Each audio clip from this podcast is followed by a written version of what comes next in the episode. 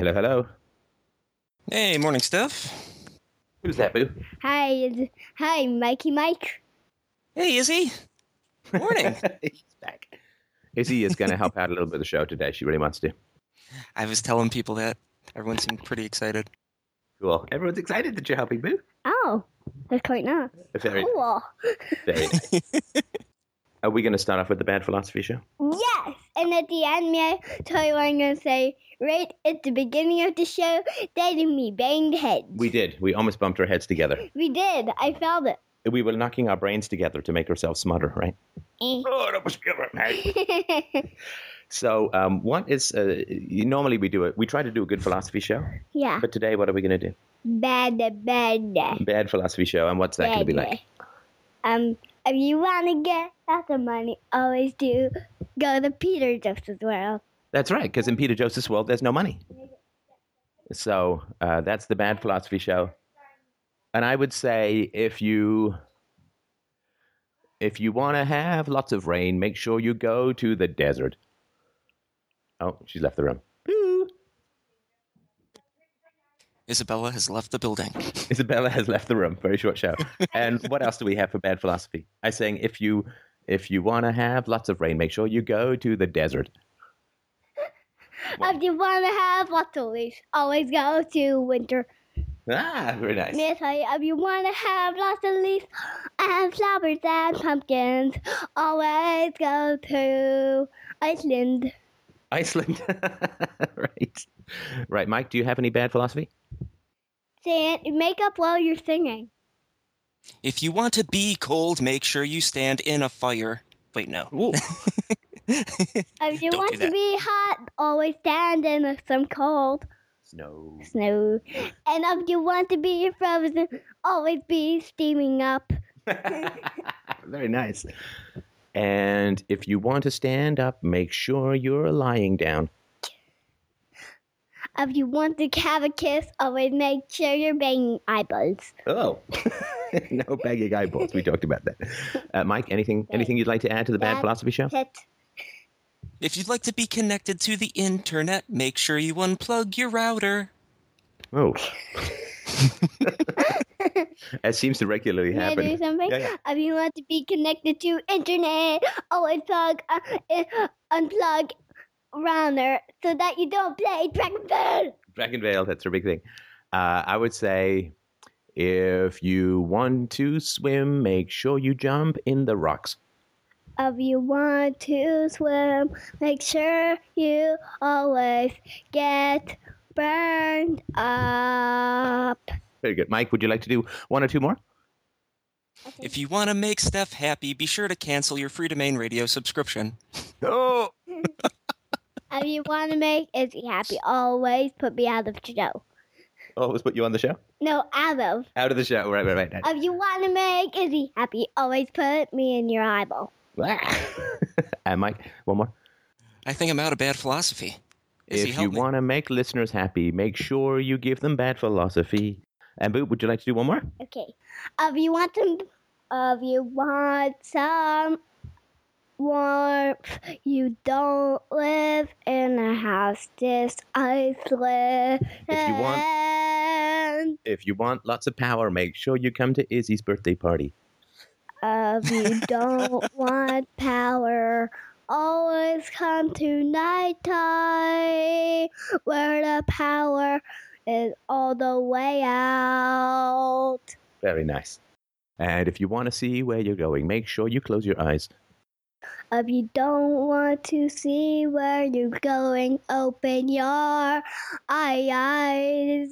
And Boo, do you know what one thing you could do before we start the show if you like? What? So the song that you've been uh, working on? Yeah? All the birds of heaven. No, the, the Halls? yeah. Do you want to do that? Yeah. Okay. Deck the halls with boughs of holly. Fa la la la la la la la la. Tis the season to be jolly. Fa la la la la la la la la. Don we now our gay apparel. Fa la fa la la la la la la la la. gay apparel to be jolly. Fa la la la la la la la. Fa la la la la. Fa la la la la la la la la la. Oh, sorry. Did I not help you at the end there? La ha ha ha ha. Very nice. All right. Well, I think we should uh, indulge the listeners a little bit. What do you think, Boo? Yeah. Okay, so um, Isabella's going to go play with her mama. We are going to listen to the callers. Hang on, you move your feet? We're going to listen to the callers, and then we're going to bring Izzy back, give a brief overview of the problem, and see what Izzy has to say. All right? Okay, so um, Mike, would you like to start with the first caller? Boo, I'll come give you a shout when it's time for you to talk. Um, they call me like Isabella. Isabella! Okay. All right, thanks. All right. Uh, up next is Nicholas. Go ahead, Nicholas. Uh, hello. Oh, hi. G'day, Steph. Um, I'm calling from New Zealand, so it's pretty early in the morning. So um, Wow. hopefully my tiredness doesn't seep into the conversation. Um, but I was just wanting to talk to you a bit about uh, sort of responsibilities for the bad things that you've done personally in your life. Um, Do you mean that one has done, So- or me has done, or you have done? Yeah, that I personally have done. Okay. So, um, so a couple of um, couple of years ago, when I was about sixteen, I I got into a really dysfunctional relationship with this girl. Um, she lived in Invercargill and I lived in Christchurch, and there's a you know it's about like a nine-hour drive between the two. Um, so we sort of communicated back and forth, and eventually she started to tell me that she was being abused at home, and sort of pushed it on me and said, you know, if you don't let me come and stay with you, then you know it's going to continue, and you're kind of aiding that. And so I let it come up, and it really forced a bad relationship to get worse. And eventually, it got to the point where we broke up um, after th- three or four months later. But we got um, got physically sort of, you know, like we uh, she punched me a number of times um, during the relationship. At the end, it got to the point where um, I actually uh, got in a fight with her and sort of, you know, and hit her. And so I just wanted to get your perspective on uh, on sort of because you know how you say you know don't blame the victim and you got to look at the source of it. And so it's like well you know do i sort of say to myself hey you're put in a situation through your you know upbringing and stuff and she was as well and sort of push it on to them or is that just a cop out am i not taking responsibility for you know getting in that fight getting in that you know that drama and letting it happen Right. That's a good. That's a good question. I guess the question I would have is how how many times did you have like looking in hindsight how many times did you have evidence that things were going to escalate to a negative place almost from the beginning, to be honest. Um, there's Yeah. numerous occasions where I should have just said to myself, "This is not worth it," and just left. Um, there was a stage I did do that, but she tried to stab herself, and I had to catch the knife. I don't think she would have done it, but you know, she put that sort of she put that awkwardness, and she made it very difficult for someone who was only 17, 16 to to deal with, and how the hell were Yeah. you i mean just again sorry sorry to interrupt but how on earth were you dealing with this as a 16 year old on your own Oh, well, um, my parents are split up, and I, I see my dad, but not too often. But my mum at the time, she was uh, over in the Middle East. She was on like a six month, um, she was on a six month sort of holiday, and so she didn't really get there until it was at that very, very, very high bad stage. And Well, hang on, hang on, hang on. home. sorry maybe i'm Yep. maybe i'm misunderstanding something Yep. so when your mom went on her six month holiday were you 15 or 16 I was sixteen. Okay. And were you, I mean, I, I don't even know how to put this exactly. How on earth do you go on a six month holiday when you have a 16 year old child at home? Um, my sister's 18, and I was working at the time, so yeah, uh, yeah. I don't know. And I, I know my mum's quite like cut up about it, and you know, she always says the same things. You know, like, God, I wish I hadn't gone, etc., etc. Right. Was she going with a guy? My mum, oh no, she went with her um, best friend. Um, Who, whose friend? uh, her best friend. Oh, okay, okay. Yeah, I mean, it seems like um, kind of a startling thing to do. Um, now, obviously, and this is not any negative towards you, but obviously your judgment was not good at the time, No, no, right? And no, and it's not, not. yeah, it's it's not a negative at all. It's just, I mean, observable fact, right? Mm. Yeah, And what, what that means is that either your mom thought that your judgment was good, in which case she had no clue what the hell was going on with you, or she didn't, or she thought your judgment was bad, in which case, how on earth could she leave, right? mm, yeah, yeah. So, which do you think it was? Did she think that your judgment was really good and you were ready to live uh, a life without parental involvement? Uh, in which case, right, she obviously was wrong. Or did she think that your judgment wasn't good but decided to go anyway? Uh, it would have been the first one because you know just, uh, she didn't quite know like my sort of life at school at the same time. So I, I think it would have been that. Like she didn't. I think she had sort of like a.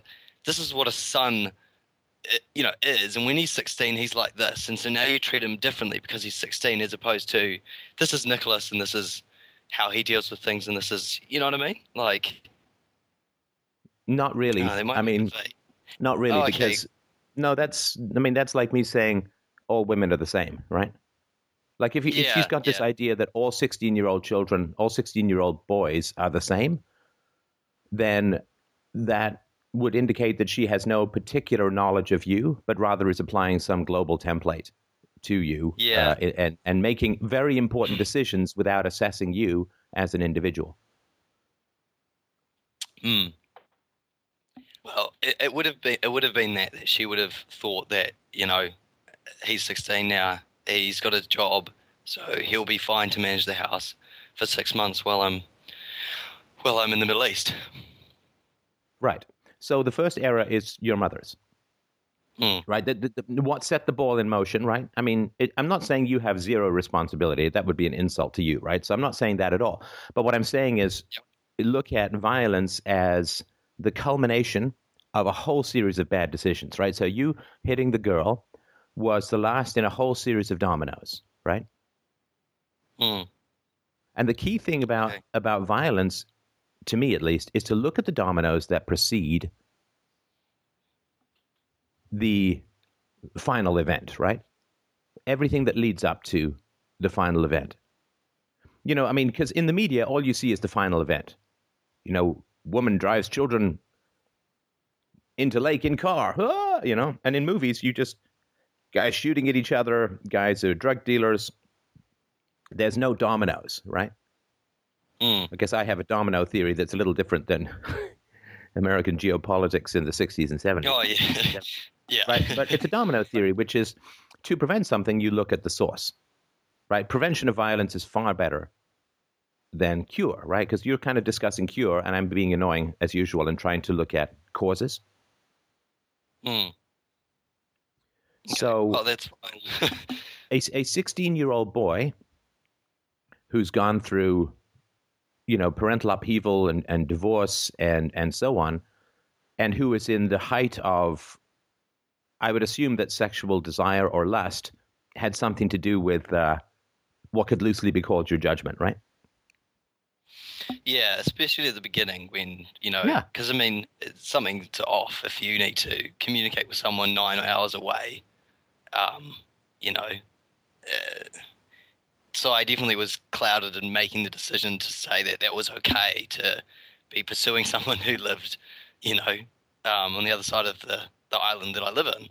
Um, well i would imagine that as a 16 year old young man you were more interested in pursuing the vagina the bag of crazy that came with it is something you were willing to put up with right Yeah, yeah, it was. Um, but, but then it did get to a stage where uh, uh, it became a sort of like she would make me feel like if I wanted to do the right thing, which was, you know, think of myself and say, well, she's got her issues and they are hers and I need to deal with me, she would make me feel like it was, you know, a trade off between, um, like, if I left her, then I was being an evil person.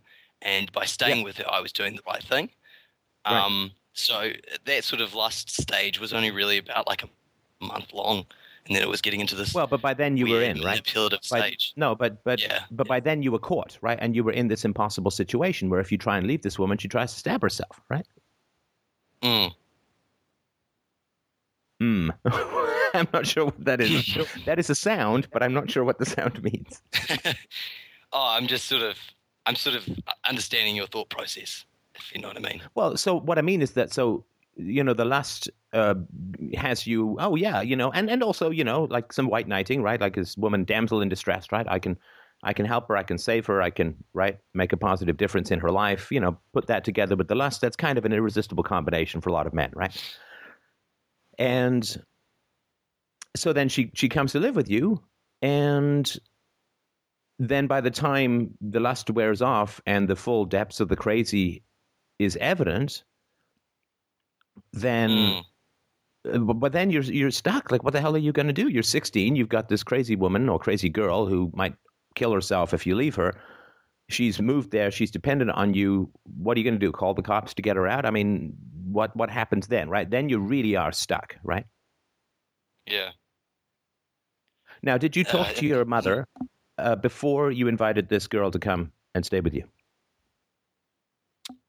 Yes, I, I told her what was going on, and Mum said that if I wanted her there, then I could have her there. So she was she Um, okayed it. So she thought it was a, a good idea. Um, my mum, she doesn't quite tell you what she thinks is good or bad. She kind of does this sort of thing where it's like, you do what you want to do, and if you stuff up and you talk to me about it, I'll tell you then, as opposed to at the beginning, unless it's like really crazy and I'm gonna like, mum, is okay to shoot myself in the head? She'll be sort of like yeah, at a distance, if you know what I mean. Yeah, whereas this would be more like, "Mom, is it okay if my dick shoots me in the head?" Okay, um, but but this this was a situation where learning from consequences was not wise, right? Like, I mean, there are, there are, there's learning from consequences that make sense, and then there's learning from consequences that doesn't make sense, right? So you don't let a child stick a fork into an electrical socket because they'll learn from the consequences because it might kill them, right? Yeah. Yeah, So- so this is this would not be a situation where learning from consequences like invite this woman with a highly unstable past uh, and highly manipulative and and um, uh, deranged personality structure uh, in into your house right? I mean Mm. there are there are professionals like i mean i don't i have no idea what this woman would be. I mean it sounds to me like with suicidality and and threats and all of that uh, it sounds like um, a personality structure called borderline. I mean i'm an amateur i can't possibly diagnose but it sounds to me.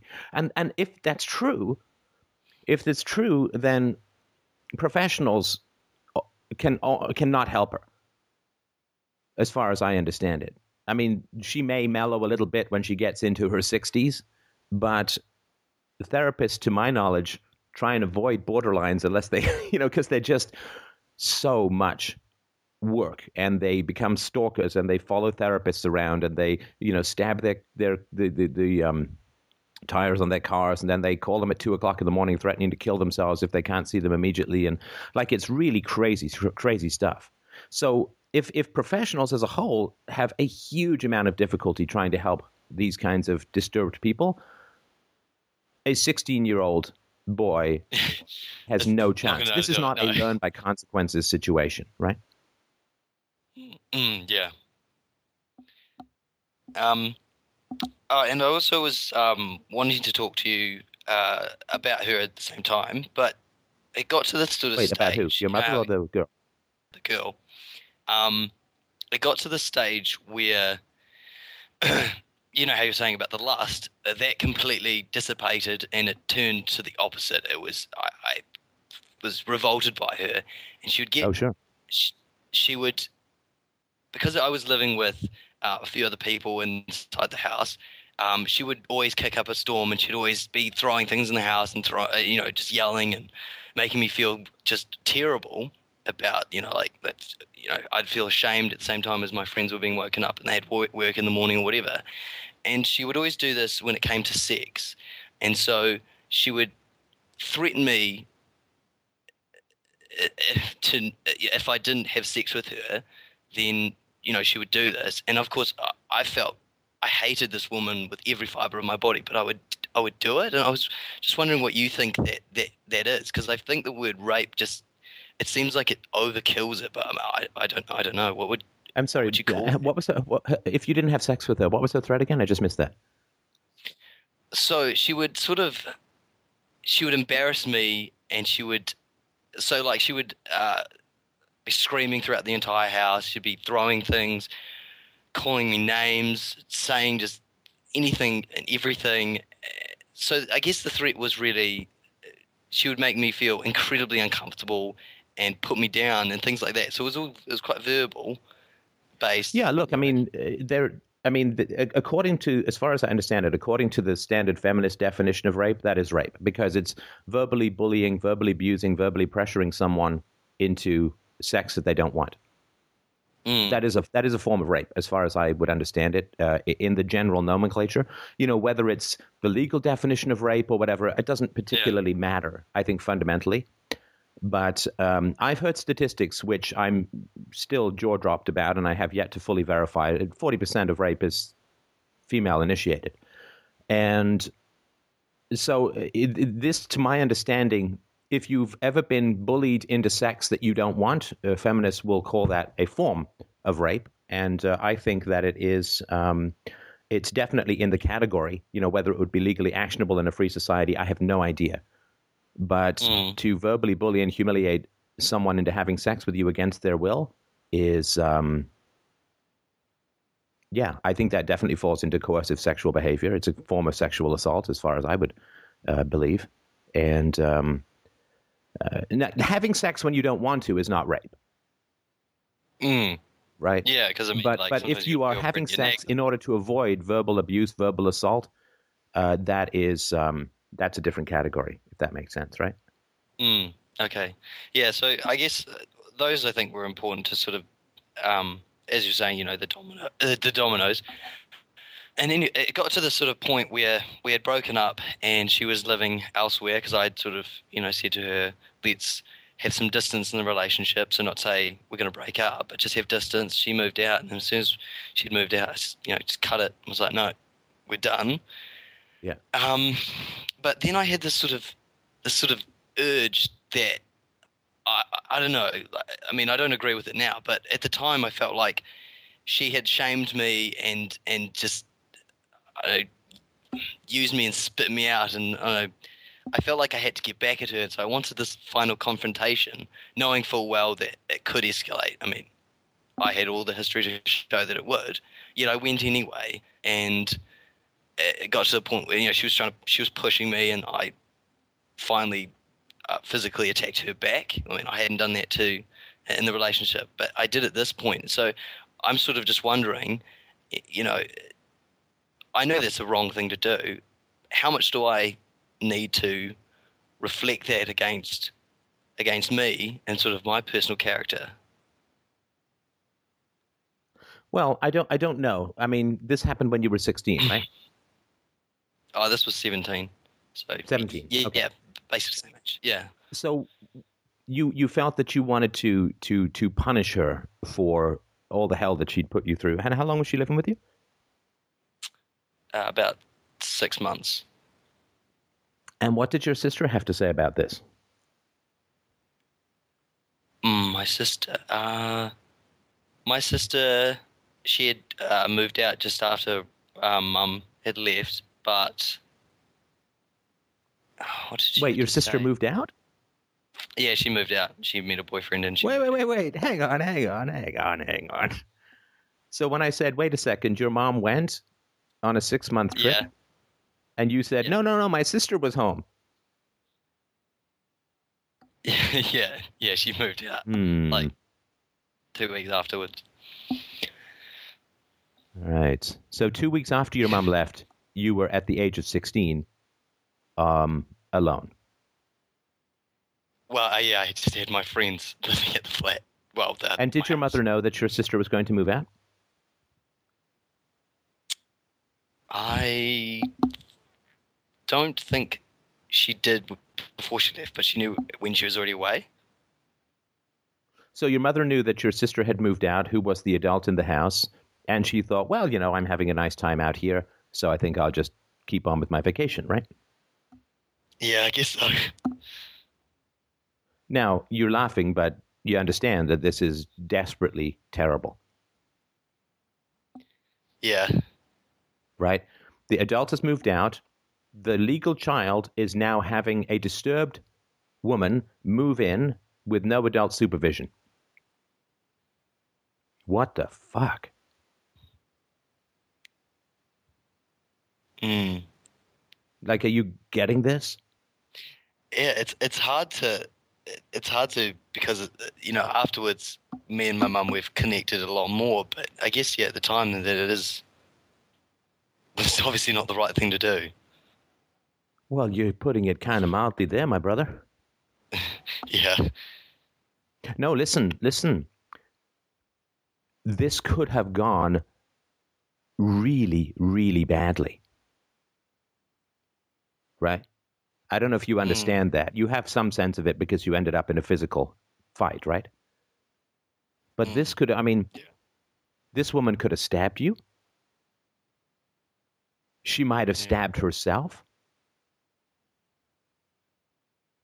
Right? She might Mhm. have uh, she might have falsely accused you of assault or rape. Oh no, she did. I, I had to go through the um, court system after the. Oh, fight you were were you accused of assault? Yeah, male assaults female, but um, we were able to we were able to clear it because um, at first the fight sort of uh, was a she pushed me, I pushed her, and then I was trying to grab the phone because I could hear her mother on the other end screeching. So I was trying to grab the phone, and she grabbed my finger and she bit it, and then that's when I punched her in the face because you know Right. my finger was in there. So it was sort of at the time the police, you know, they always take the woman's side, um, you know, and they see a damsel in distress and they lock you up. But then when they looked at the, you know, all the statements, they said, well, this is a fight. It's it's not because no one was using excessive force. And you had bite so marks. it's yeah, and they took photos and yeah, so I was cleared eventually. I mean, it took like. I think it's like six months before they can come to that. Even though if you read Yeah, the papers, that's not exactly a very relaxing six months, right? no, no, it isn't. Especially when you're So- 17 and that's when you can Yeah, get the so look, um, permanent record. It went it went really badly, but it could could have gone even more badly, right? yeah, yeah, it could have. Right. So what I'm trying to sort of point out here is that your mother was enormously I mean, I, I don't even know a, an adjective big enough. Enormously irresponsible Yeah, to go on a six month vacation with you in this situation, which she knew about without an adult in the house. yeah. I mean, I don't want to sound like I make excuses, although it probably is that. Um, my, well, let, my let me let me ask you this. Let me let me ask you this. We'll just look at some basic facts, right? At 16, are you nine years away from final brain maturity? Yes, you are. At 16, are you a legal adult? You are not. I'm just talking about the existing system, right? People are going to say, "Well, you're Yeah. 16, you could be hugely mature," blah blah blah. But you weren't, No, I wasn't. No. right? And were you a legal adult? No. Were you in a place where you could make good decisions? No. Was there a legal adult in the house? No, because your sister moved out two weeks after your mom left. Did your mom know that you were inviting a, a, a victim of child abuse to come and live with you who was unstable and dangerous when you were 16 without adult supervision? Yes. Is that good parenting? No. No, it isn't. Could it have been a literal life disaster? Yeah, I mean, Yeah. in a lot of ways, it came was, damn so- close. Even even with the situation that you were in, it came pretty damn close. yeah, Right? I mean, Yeah, let's really say you'd have gotten for assault. Maybe you'd have gone to jail. Maybe you'd have been raped in jail. Maybe, uh, I mean, maybe this would have been the start of a whole. Like, this is not a fucking learn by consequences situation. no, it's not. Okay, you keep laughing. I don't understand that. I um, I, I don't know. I guess back from like when I was in high school, I've always sort of tried to cover bad things with like just trying to find it funny. If you know what I mean, sort of just to try and mellow over it. If you know what I mean. You um, being in the proximity of rape, I don't find funny. You having a woman in your house who threatens to kill herself if you try to get some separation from this bag of crazy is not funny. Your mother being off gallivanting around for six months while you're trying to deal with the borderline in your house, uh, bullying you and cornering you and threatening you with suicide is not funny. And you know, I understand the nerves and like we're kind of breaking through some ice here, right? Because you you have obviously a social environment that colludes with or creates the desire for humor in this disaster, right? Yeah.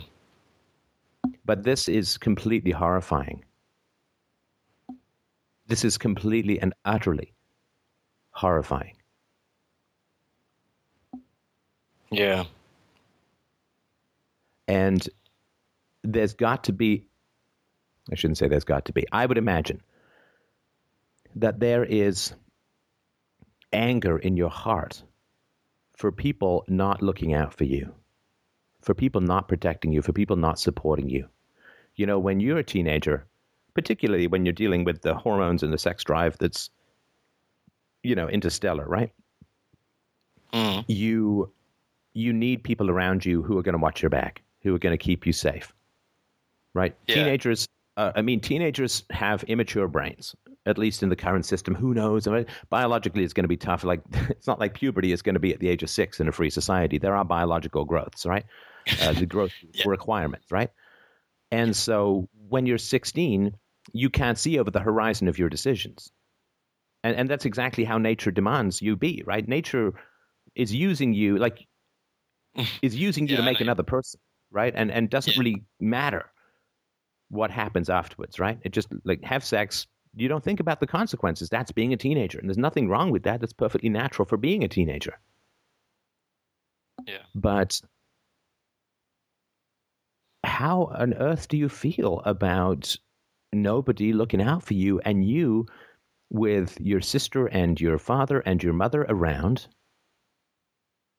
ending up in this situation? It's their job. Not so much your sister, but your father and mother for sure. It's their goddamn job to make sure you don't end up in this kind of situation. Yeah, And you're right, I do. Um, I, I, I've, I've definitely told my mum, um, and there's been a lot of tears and a lot of apologies. And me and my mum, we've been working really hard to, you know, to come a lot closer. I did tell my dad about it, and I, I told him about, you know, the, the rape side of it. And he, sort of gave me this sort of like, oh, don't be ridiculous. It's not rape because there was no gag ball and rope sort of thing. And and you're right, I'm really pissed off with, with him about that. And I mean, I think he once told me during this relationship. I mean, and this is quite interesting because he had a relationship. He was about the same age that turned exactly the same. So he had insight and knowledge of, of what to avoid, and he didn't tell me about it. And and he just said to me, to to me, he goes, "Son, you don't want to lock yourself down because there's so many girls out there." And that's all he said. He didn't. It's no. She bangs her face against a tree and makes it bleed because you want to go to a party that she doesn't know anyone there at. It's nothing like that. It's not like I didn't tell him. You know, he just sort of was like, uh, "Why settle for one?" And I mean, what a cop out. Yeah. You know. Yeah. And and if your father has normalized his own relationship with a destructive woman or girl, then it's more likely that you're going to end up in the same situation, right? Because he's not going to be able to warn you about something that he has normalized for himself. Does that make sense? Yeah, it does. It does. Yeah. Like, I mean, there are times, I mean, I haven't had a cavity in like 20 years, but when I would go and, you know, if I had a cavity, they'd drill it and they'd, right? And that that's normal. That's, you know, you got a cavity, you get it drilled and capped or whatever, right? And so, you know, if my, my daughter says I have a cavity, I'd say, well, you know, got to go get it fixed at the dentist, right? Mm. And that's normalizing things. And that's, I think, a reasonable normalization, right? But Yeah. But if I have normalized my own abuse at the hands of a crazy woman and said that's fine, that's normal, that's whatever, right? It's a learning experience and this and that, then if you're heading in that direction, what am I going to do? Am I going to say, oh my God, no, you have got to stop this right now? Call the cops, get her out of your house, uh, get her committed, send whatever it takes, whatever it takes. Well, you can't get her committed. You're just the boyfriend. But, you know, uh, or if you, you know, you phone up your dad and you say, well, there's this woman who's suffering from, ex- this girl who's suffering from extreme abuse at home and she wants to come and live with me. And I'm 16 and there's no adult in the house. I'd say, oh my God, where's your mother? Oh, she's gone on vacation for six months. Okay, uh, I am now going to quit my job and just come to live with you for a while because, you know, your crazy mom is whatever, right? I mean, there's a reason why you're susceptible to crazy women and it doesn't come from the crazy women, right? Comes from the older crazy woman in Yep. your life, right? Yep. So there's a lot of people who made really, really bad decisions for you to end up in this situation, Okay. right? Yeah. and you were you know drawn in by by hormones and and the white knighting which is you know every time you see a woman in distress uh, men will you know give their lives right i was listening to this story the Mm. other day it was i think it was in australia about a guy he sees some woman being physically aggressed against by some guy he jumps in to save her and gets himself stabbed to death Mm. Yeah. it's just some Something like that happened in Auckland as well. So, yeah. Yeah. Yeah. Yeah. Yeah. So, um, so you know, the white knighting is a very strong impulse, and biologically, you know, again, it makes sense. Uh, white knighting Yep. plus sexual drive at sixteen. There's a lot of people who made really, really bad decisions, including your sister, who's an adult and who decided to move out and leave you alone, knowing that there was this crazy woman in your orbit, right? Yeah.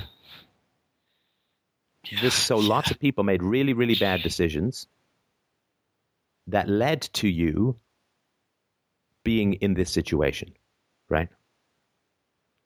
Yep. Mm. And the key thing, look, you, uh, the fact that you went to go and confront this woman is not a good decision, right? But No. was there anyone in your life saying to you and helping you understand you can't go and confront crazy people? They'll always win because they're crazy, right? Yeah. Right. There's a. I saw this meme on Facebook says, you know, arguing with irrational people is like playing chess with a pigeon. No matter what happens, the pigeon is going to shit on the board, strut around, and think that it's won. Right. Yeah. I mean, you, you can't you you can't uh, you can't have you can't win arguments with crazy people because there are No. no rules with crazy people. The only rule that crazy people have is win at all costs. They're like street fighters, right? It's like Yeah. uh, you know m- the Queensberry Rules boxing match where the guy is going to call in an airstrike. Well, you lose, right? No matter what. yeah. So you Yep. you know so the idea that you're going to go and confront this crazy woman and somehow achieve some sort of victory, you know, crazy. Interesting game. The only way to win is not to play. Right. And so your desire for vengeance, which I understand, your desire to punish her back for the punishment that she'd meted out to you, I completely understand. And, you know, if I were your dad and you had that impulse and told me, I'd say, well, let's talk about this. I didn't. And we'd have gone like a good through, like, what is it you want to achieve and what is it that blah, blah, blah, blah, blah, right? And we would have figured out that this was a bad idea. Yeah. Uh, But of course, if I were your dad, this wouldn't have happened to begin with, wouldn't have happened. Yeah. right? I mean, because you'd have said, "Hey, I'm really interested in this woman who's suffered extreme child abuse."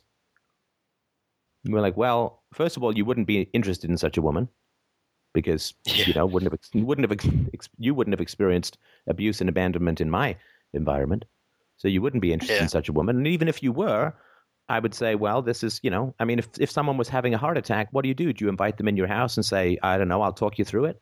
No. You, you call an ambulance and you get these people to professionals because you can't handle a heart attack. Neither can I.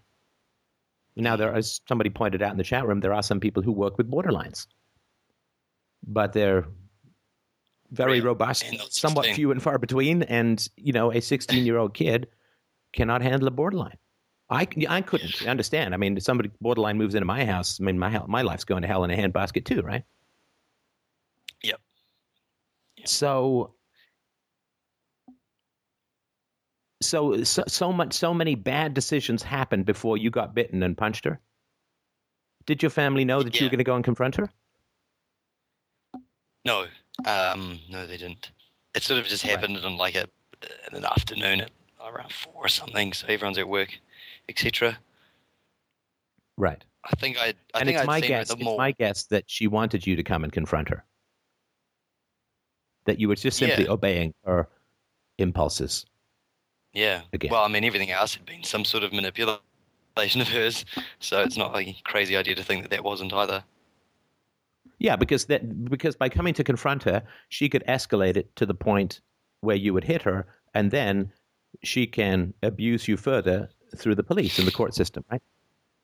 Mm. It's Mm. just another kind of rape, right? Yeah. yeah. Now you're laughing again, but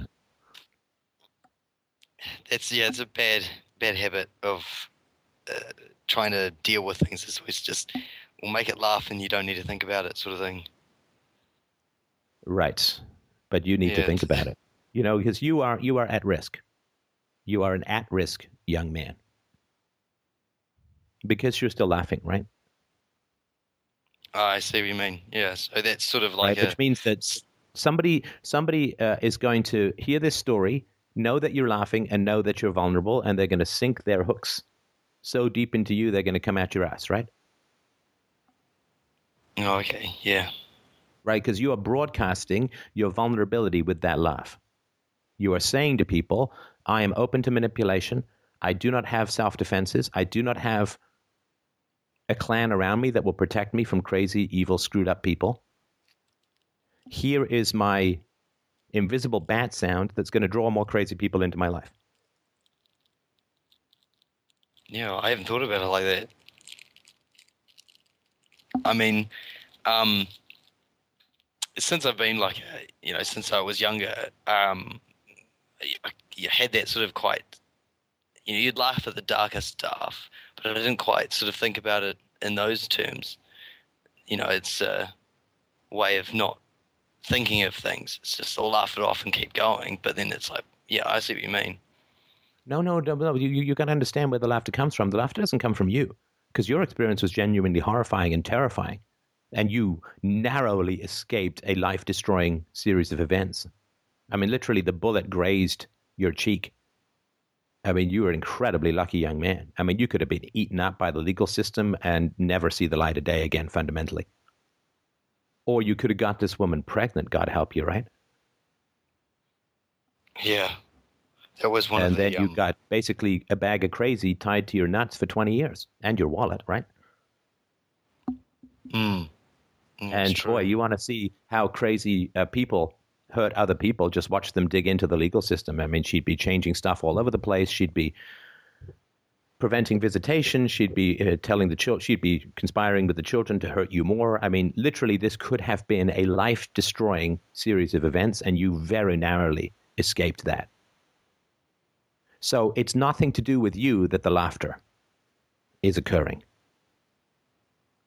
The laughter is occurring because that's what your family needs you to do, not because that was your experience. Your family needs you to laugh so that you don't say, Where the fuck were you people in trying to save me, in trying to protect me? How the hell did your child end up in this goddamn situation?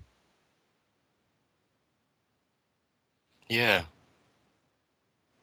They need you to laugh at it. They need you to laugh at it. Do you understand? Yeah. Look at that.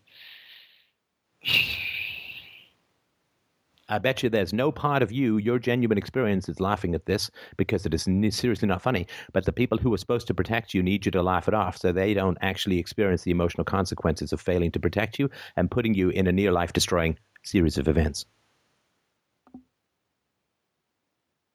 Mm. I mean, seriously, what if you punched this woman? What if you'd punched this woman, broken her nose, and driven, driven it into her brain? She could have died. One punch can kill someone. Yeah. This is what I'm saying by you you so narrowly escaped this. What if she'd stagger backwards and fall down a flight of stairs? Yeah. Yeah. Right? That's very true. There's many, many instances of people who got into one bar fight through one punch and ended up in jail for 30 years. Fuck. Right? So the, the, the, the complete catastrophe of this whole situation, which your parents, which it was your parents' job to protect you from, they need you to laugh at it. Mm. so that they don't have to experience the horror of their irresponsibility. Fuck. It is. That's that's just fucked up. It is. It is. Yeah, it's really fucked up. No, and I it's the same thing that makes it's the same thing that you're told to cheer the flag and cheer your sports team and all of that. It's just to profit from people. You know, you're supposed to cheer your, your troops and your government because it's highly profitable. The Stockholm syndrome is highly profitable, right? Because it allows people to avoid the consequences of their immorality. You know, children forced into public schools, laden down with hundreds of thousands of dollars of unchosen debt when they draw their first breath, are supposed to pledge allegiance to the flag? Are you kidding me? I mean, it's a sick joke, right?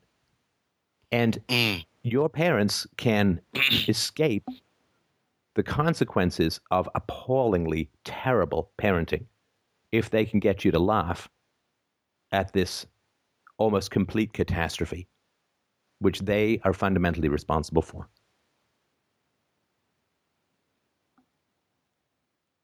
Yeah. Uh, one thing. I mean, you're you did right. I mean, it, it really does make me really, really pissed off.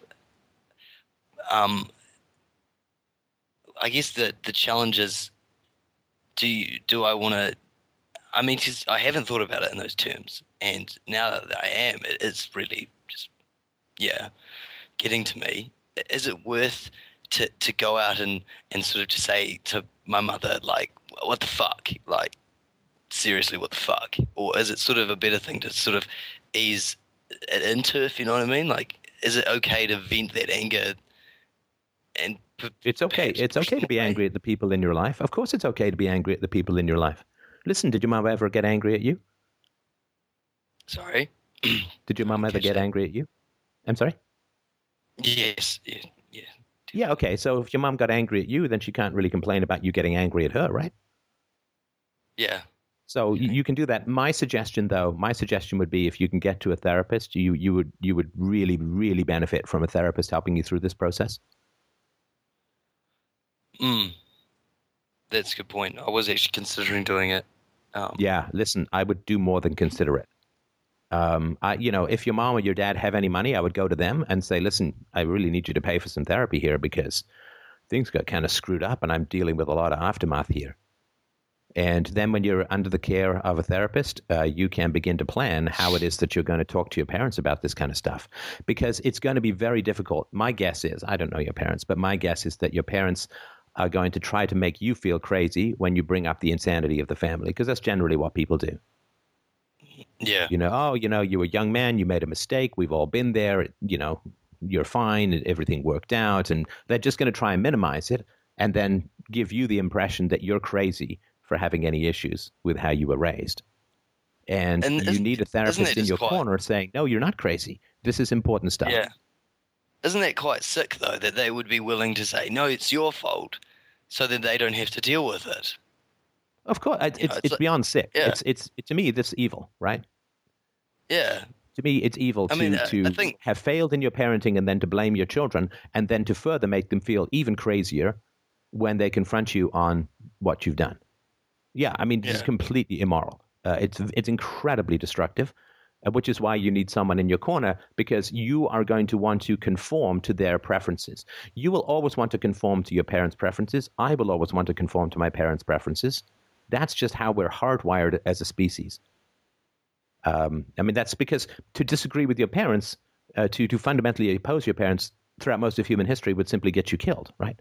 You would be mm-hmm. abandoned, or, or, or even if you survived your childhood, if you rejected the norms of your tribe, no woman would mate with you. So those genes of independence are Pretty strong. not common, right? I mean, they were weeded out, which is why so much of the hundred thousand plus years of human history is, or at least human prehistory, is so stagnant, mm. right? And the genes are still there; they just squelched, right? They're they're always looking for an opportunity to to grow, but they generally get squelched and crushed.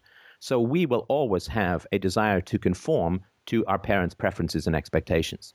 Uh, it's a great power that I know of as a parent, which I try never ever to use, right? But um, you will always. So if your parents, if your parents' need is for you to be crazy, in order for them to retain their sense of whatever morality or, or efficacy or whatever, you will conform to that. Almost, almost certainly. And so you need someone in your corner to help remind you that this is important, that this was extremely dangerous, that it was your parents' job to protect you, and that they completely and miserably and totally failed in their job to protect you with almost completely catastrophic results, which is terrifying and, in, and angering for anyone who's still dependent upon the parents. And at 16, you are, right? Mm.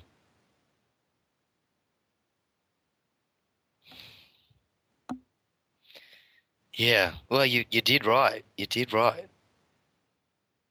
And I just wanted to tell you, I'm incredibly sorry that you went through this. This is scarring stuff. You know, it doesn't mean you're permanently scarred or broken or anything like that, but this is terrifying, scary stuff. Not only that this happens in the world, but that it happened to you is really Well, I- terrifying. I appreciate that. I really do. Really do. And I think you're right. Like it, it is, but I guess it's more an extra hurdle that other people don't have to deal with. You know, one more challenge to get through, and then you can get back on the normal road. if you know what I mean. yeah, it's a big challenge, and you shouldn't have to face this. I mean, you, you shouldn't have had to face this at 16. You shouldn't have to face this now. I'm really, really, really sorry for the family hand you were dealt or born into. I mean, this is not the people you would have choose to raise you, and you don't have that choice, unfortunately. And I'm, I'm just, I'm incredibly sorry that any of this happened to you. It's so unnecessary and so easy to protect children from. Yeah. And- it yeah. you know, I mean, there, I- there was no need for you to go through any of this with any kind of decent parenting around. And I'm, you know, I'm not even talking stellar parenting. I'm just talking like basic. Don't push your children into a lion's den parenting. Mm. I mean, because I mean, Isabella's never gonna have to face that. So you're right. Uh, Oh, you think I'm going to go take off for six No, months? and my definitely not. Take off for six months when Isabella's 16, and she says, "Oh, you know, there's this guy." Uh, who's been heavily abused? Uh, this young young guy has been heavily abused. Uh, is really scary and dangerous. I'd really like him to come and live in the house while you guys are away for six months. And we'd be like, yeah, well, you know, you can learn. I mean, this is insane, right? It is. Definitely. Definitely. Well, um so I guess the I guess for me it's it's sort of I have to deal with those sort of those realities that that although I may be the one who threw the punch, I sure as shit didn't design everything to lead up to it. So I can't really say, well, I'm a bad man because I I've struck a woman sort of thing. Well, no, wasn't it self defense? Wasn't she biting you? Yes, she was. She was biting me. Mm. Yeah. Well, that's very dangerous, right? It's more bacteria in the human mouth than there is in a dog's mouth. I mean, you can get mm. sick. You can get blood poisoning. You can, right? I mean, just dangerous stuff. Right? She might, she might have contracted herpes. But she might. I mean, I don't know. What I mean, I'm not a doctor. What the hell? But this is dangerous stuff, and it's it, it's incredibly painful. Uh, so you did not initiate the use of violence, right? No. So wasn't this again? Wasn't this self defense? Again, tell me how I'm wrong. No, no, it was self defense. So then you're morally off the hook, right? I guess, yeah, yeah. I, I, I mean, because it's No, seriously, seriously. now. Look, look, no, no. Sorry. Let me let me put it to you this way, because this is going to be tough to. If a dog bit you, can you kick the dog? Yes, Right. If a man punched you, can you punch him back? yes, If a man bit you, can you punch him? yes. Yeah. So why? It's no different for a woman. Mm, yeah, no, you're right. You know, get out of the white knight thing. You know, bitch bites you, punch her. Oath, oath to that. I hate to be blunt, but this is fully in accordance with the non-aggression principle. I don't, I don't see how you did anything. I mean, obviously, the whole, you know, going to confront her, blah blah blah blah blah, but none of that is immoral. You know, when she bit you, pff, you know, gloves are off, baby. All bets are off. You, you know, you bite someone hard enough that they take photographs and it exonerates you from assault. That's a pretty hard fucking bite. Well, sorry, honey. You now took the gloves off. I'm going to punch you. Well, uh, that means a great deal to me because when I get when I got into the libertarian stuff, that just popped up. It's just said, "Well, you, you believe in nonviolence, but you punched a woman in the face, and to have No, no, no. No, I don't believe in nonviolence. It's the non aggression principle. Self defense is perfectly admissible. Oh, okay, well, that's lifted some weight, and although now I have No, another all one weight. that I have to. All wait. All wait. This the self defense is not a well, initiating violence is 100% wrong, but self defense is only 50% wrong. This is not a bit. Sorry, that's the wrong phrase with the biting woman. Right? the initiation of force is 100% wrong. Self defense is 100% right. Look, what might have happened next? Might she have tried to gouge your eyes out? Might she have kicked you in the ball so hard you'd be sterile? Might she have headbutted your nose? Might she have pushed you down the stairs? You don't know what might have happened next if you had not defended yourself. Yeah, Did you keep yourself physically safe after being viciously assaulted through biting? Yes, you did. Did you kill her? No, you did not. You reacted as any sane mammal would react to an attack. I mean, you corner a rat, it's going to bite you, even though you're like 500 times its size, right? Yeah. Yep. Yep. So, no, this is not some weight off your shoulders. You were acting in self defense. Yeah, which the cops agreed with, right? yeah. Eventually, yeah, they did. Now, in a sane universe, the woman would have been charged with assault, right? Mm. Yeah, she would have. You know, bite people. Yeah, but you know, the pussy pass is is pretty powerful, right?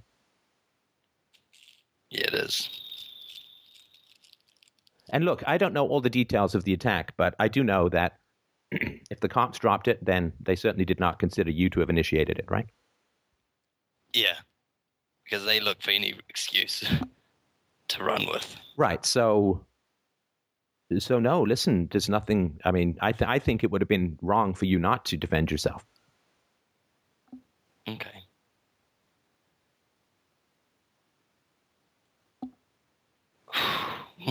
Well.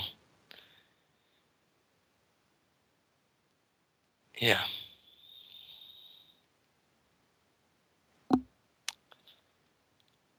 I mm, I don't really know what to say to be honest. I just have to rethink the the entire thing. Yeah. I Yeah, look, you, you, look you already knew that this woman had you already knew that this woman had a fantastically terrifying capacity for violence, right? Yes. Right, she'd already threatened herself with a knife. So no, I mean, um, she attacks you, um, you pop her in the face. I think it's a tragic situation to be in, and there's lots of ways to avoid it. But man, keep yourself safe. It's a dangerous woman. Mm. Okay. Well, thank you. Um, it's brought a lot of insight. Will you at least call the therapist see if you can set something up? Yes, definitely. I Oh, good, good for I you. mean, man. it's yeah. I mean, it's like we said. It's it's it's a wise investment if it's going to lead to happiness. I mean, why do you buy a PlayStation? You know, to try and get a little bit of enjoyment, to be happier. Well, a therapist can, I guess, really get all that other more important stuff out of the way. So it's worth the money. I'll definitely look into that. Well, I did promise my daughter that she would get a chance to comment on listeners. I hope Oh. you don't mind if I give her the heavily edited version. Go for All right, hang on a second. Go for it.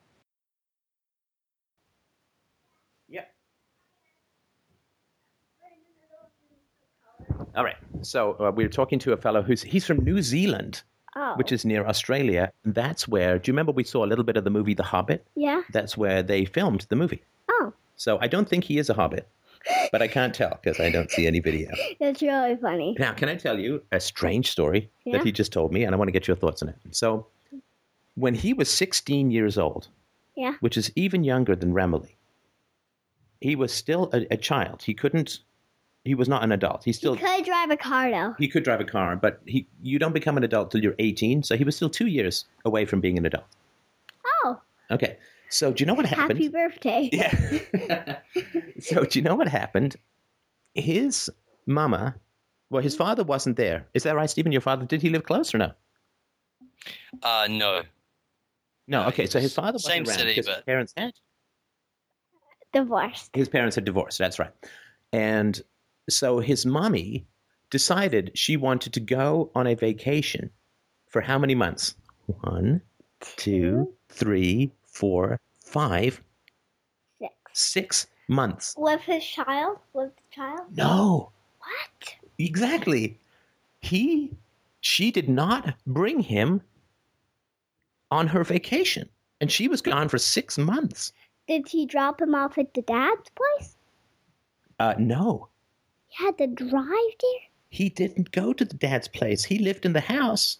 Now, he had an older sister, but she left two weeks after the mommy did. He was 16, still a child, alone in the house for six months. How long did the girl stay? The sister stay? for? Two weeks only. Oh, well, that's not as long as six months. That's not as long as six So at least he gets some company. For a tiny bit. For No, a tiny bit. no, no, no. After she comes back, the the sister. Oh, she, she went for the whole six months. She only stayed for two weeks, and then she went for the whole six months. oh, Not so good. no. At least he got some company, which is good. For the two weeks. Yeah. Yes. Two. But what about the rest of it? thumbs down. yeah, Yeah. she- that job. That job gets the thumbs down. That parenting job gets the thumbs down.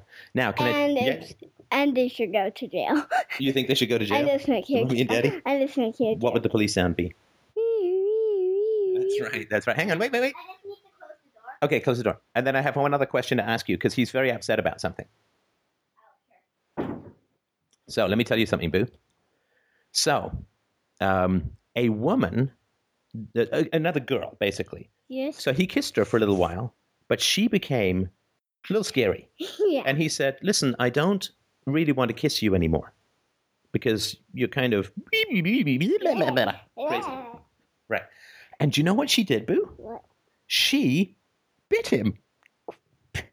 That's quite strange. That is quite strange. and so he he and she bit him so hard he, he pushed her and she fell down. And he felt he feels really bad about pushing her. What do you think? I think it's a bit bad. Yeah. Yeah.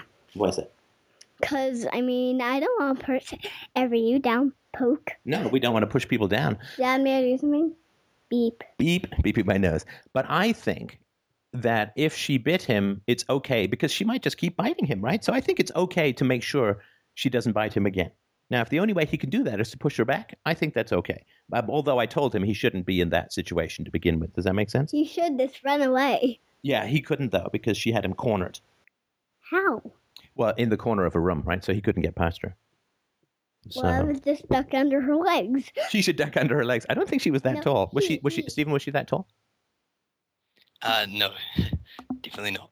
so he couldn't get under her legs Oh. So yeah, so he he felt bad, and I said, I said, look, it's really bad that you got into a situation where you got bitten. Uh, I said, I've I've never known anyone who bites people, and we don't. Do we know anyone who bites people? No. Well, sometimes when you put the uh, What? when you put the nail polish on your toes, they look a little bit like M and M's, right? So he tries. My dad tries to bite. Well, you tell me no, right? I'm kidding. Yeah. So, uh, in general, though, we're not a very bitey household. Is that correct? No. Right. Bite. Hey. So, uh, so yeah, I mean, that's uh, that's the question he had, and I said, I think it's really sad that his mommy went away for that long and his daddy wasn't there. Yeah.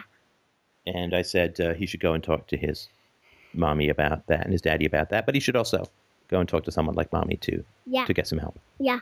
And is there anything else you want to say to him? Um. I think. No. No. Okay. Well, thank you, Boo. I will come and call you about the next caller. Thank you. Thank you. Just call me loudly because I'm gonna be downstairs coloring. Okay. Bye. Bye.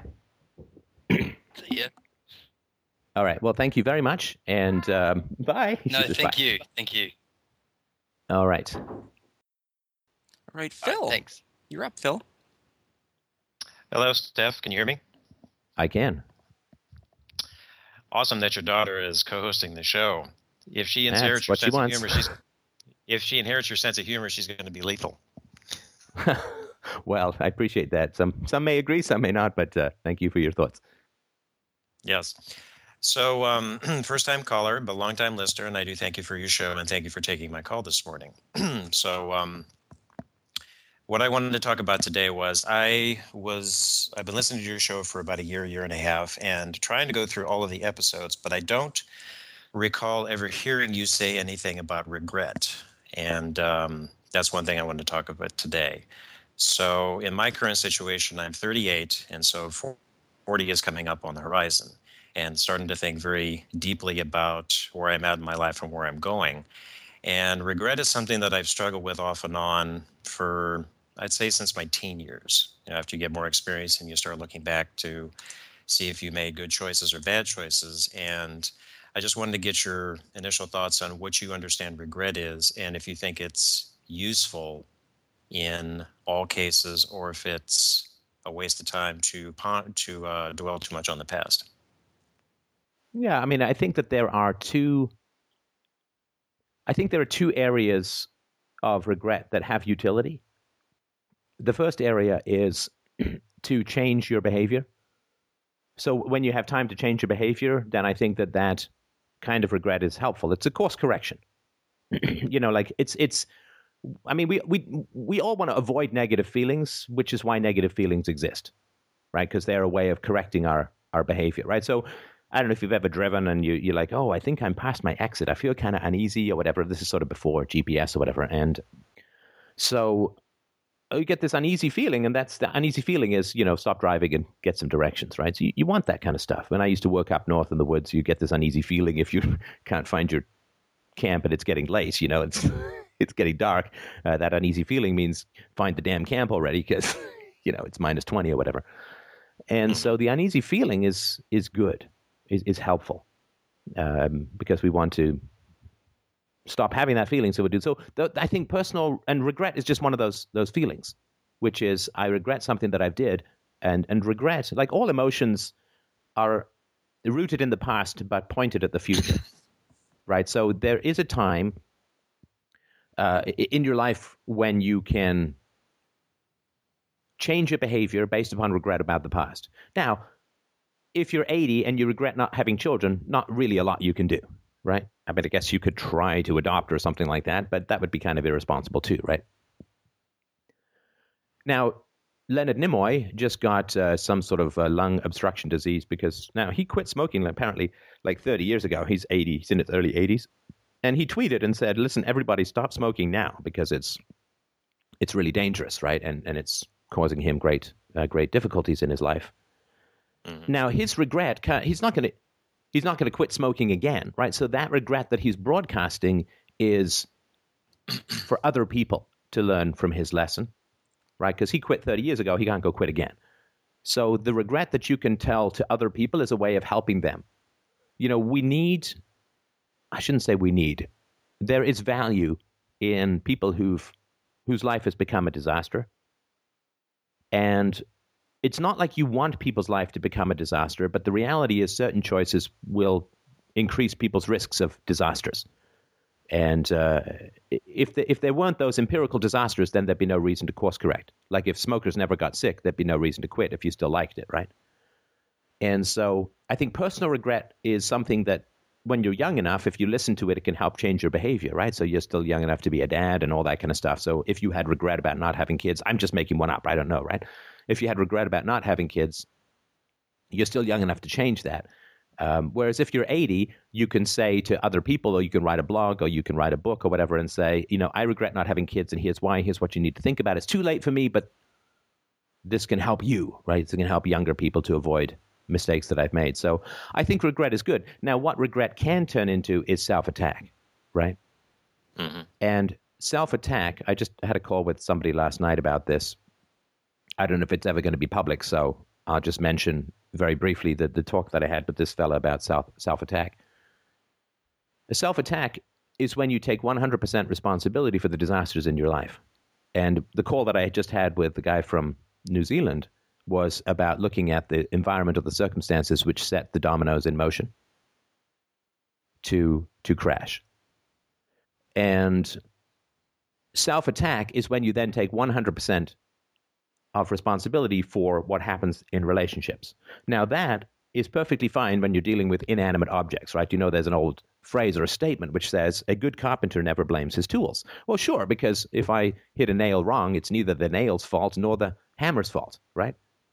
Mm-hmm. And when you're dealing with inanimate objects, it is sane and healthy to take 100% responsibility for what happens. Mhm. And like if I close a document without saving it and lose it, then I can't blame the program or the computer or anything like that, right?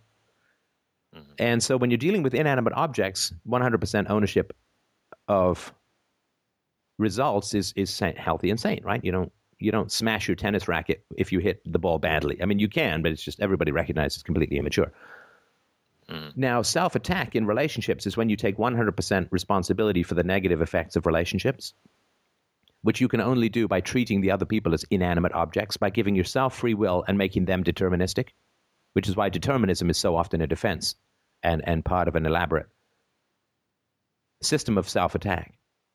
Mm. So, when regret turns into self attack, it's when you assign yourself 100% responsibility for the effects of a relationship. And that can only happen by dehumanizing the other person, by turning the other person into an object or a thing without choice or free will.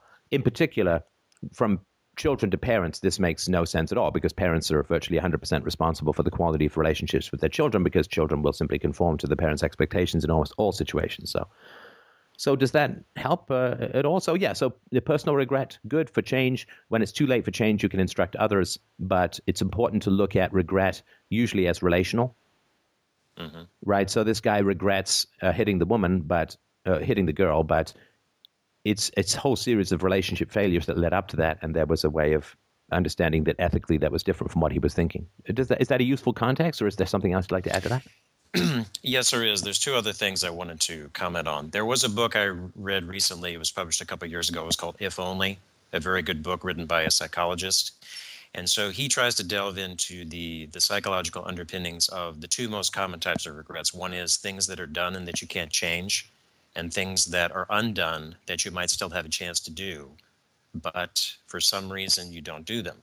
And he says that the the regrets that people feel the most strongly about are the ones of things not done because when you've already done something say if you've offended somebody there's already a sense of closure so the only thing that you can do is to um, as you said treat the person as an inanimate object if i was understanding what you were saying correctly and trying to make atonement to uh, repair the relationship if possible but of course the other person has to um, be willing to meet you halfway and uh, proceed and um, the other thing was about, you know, with the previous caller from New Zealand is that it didn't seem that he was completely un- completely aware of his circumstances.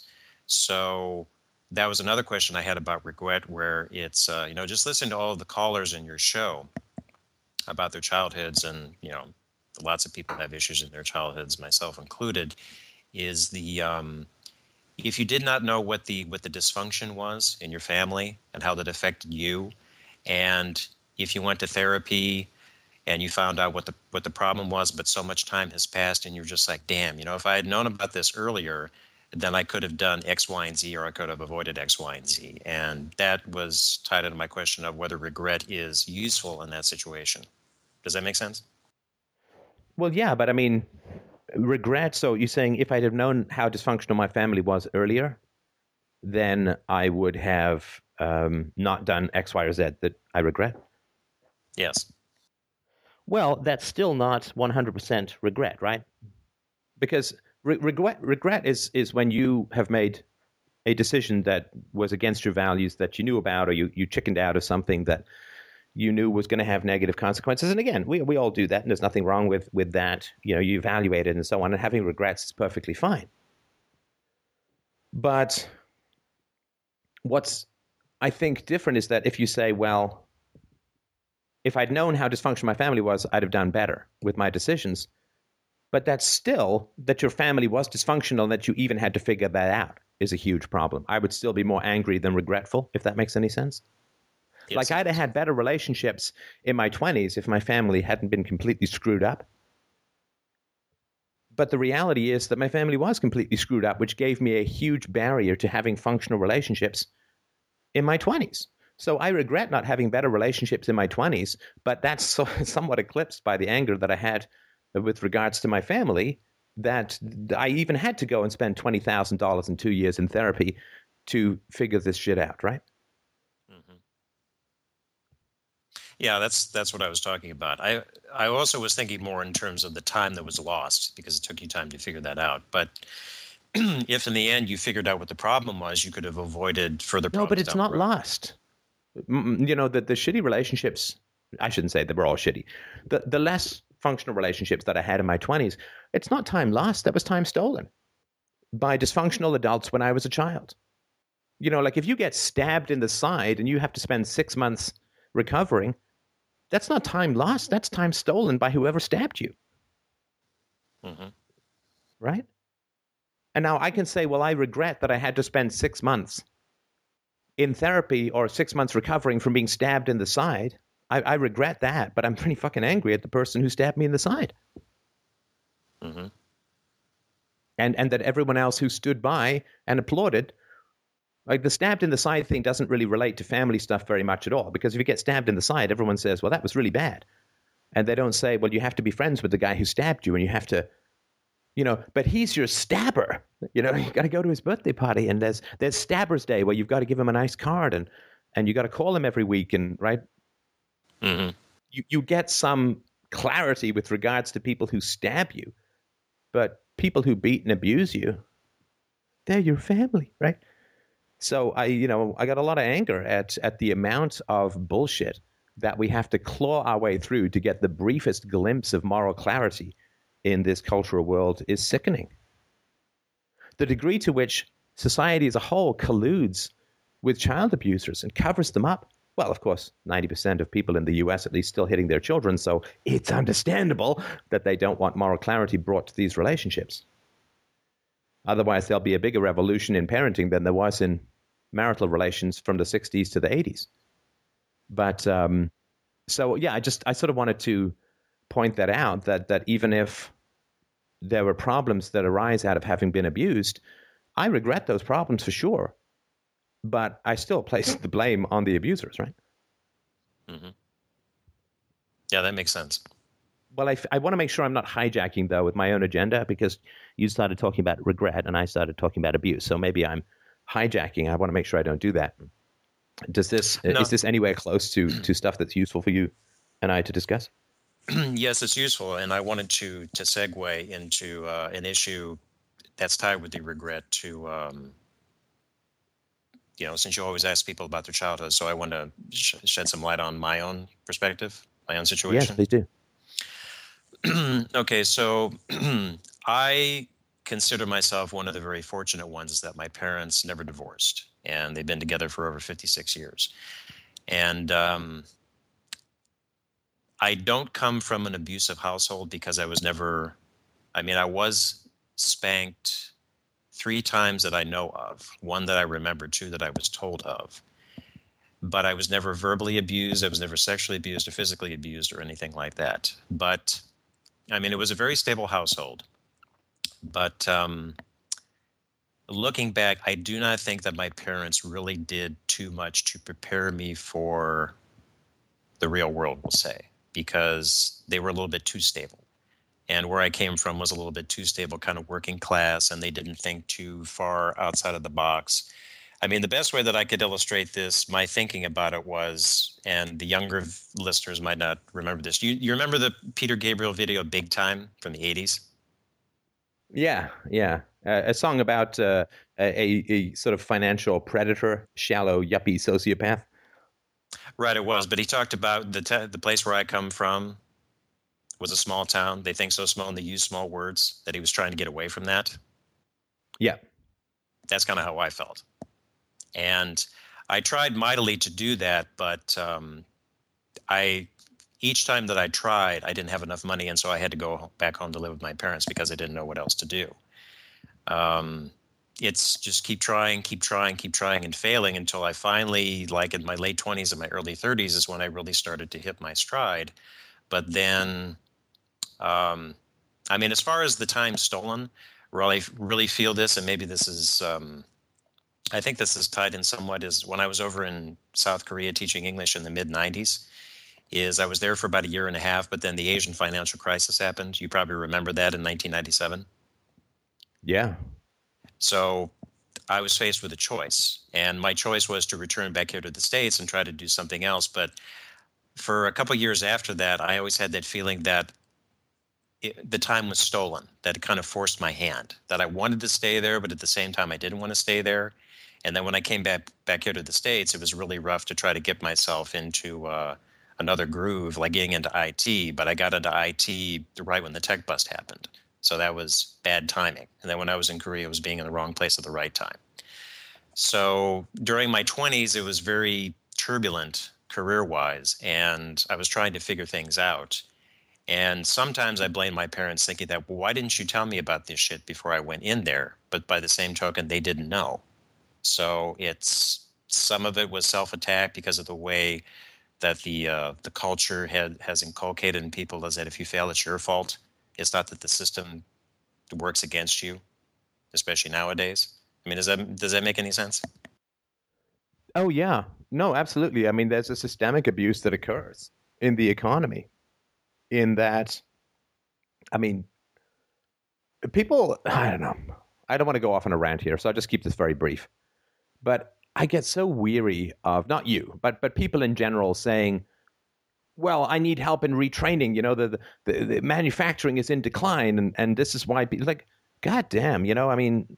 Tech changes all the time. There's ups and downs in the tech industry. You didn't see a whole bunch of programmers in the tech crash demanding government subsidies for everything they did.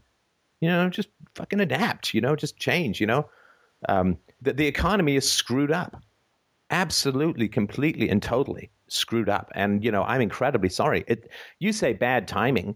Uh, I hope that that's with no sense of self attack. I mean, did the average person know that it was a tech boom to be followed by a crash? I mean, you'd have to be deeply versed in Austrian economics and know the right timing and have privy to all the secret numbers that the Fed keeps from the general public.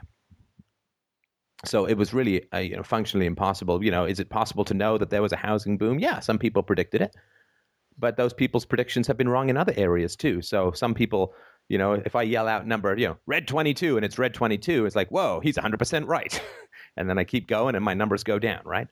So mm-hmm. uh, there are broad general trends to be predicted in the economy, but there's no economic theory that can predict things with specificity. Otherwise, everyone who had that theory would be a bazillionaire and would have all the money in the world, right? So, so uh, yeah, the system is screwed up for sure. I don't think that it's uh, you know, anything to do with you. I mean, Asian crash, that sucks. You then try and take refuge in IT, which everyone says is the next big thing, and then that crashes. And it's wretched.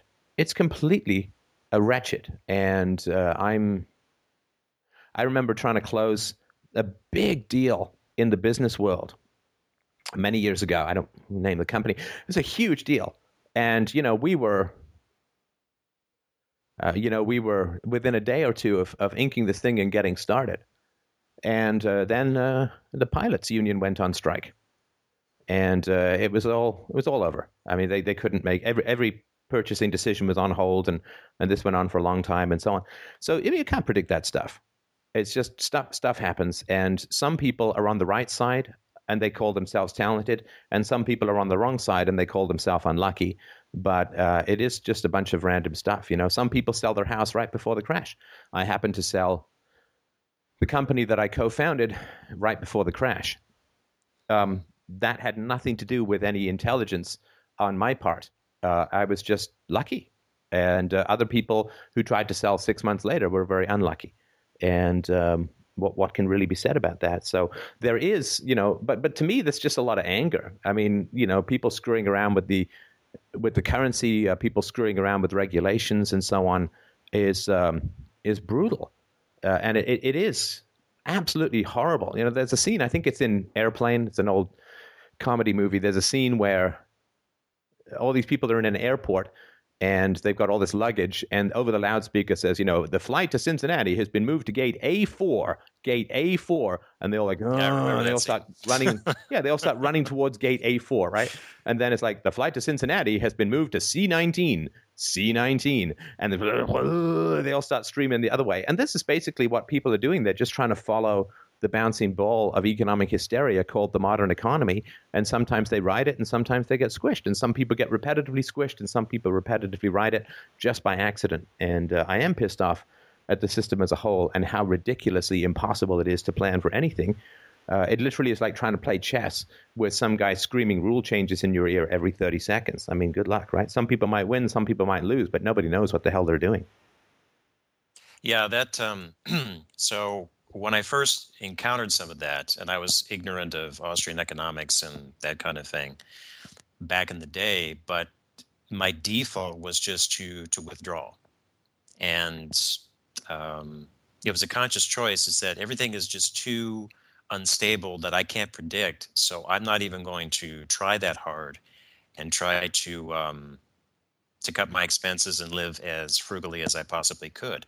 But by the same token, I think I went a little bit too far in that I was cutting people off, pushing them away. It's because I kind of found them unstable as well. You know, again, in listening to your callers from the past, some of the situations they got in, especially like the the guy from New Zealand, it's just like, wow, he he really dodged a bullet on that one.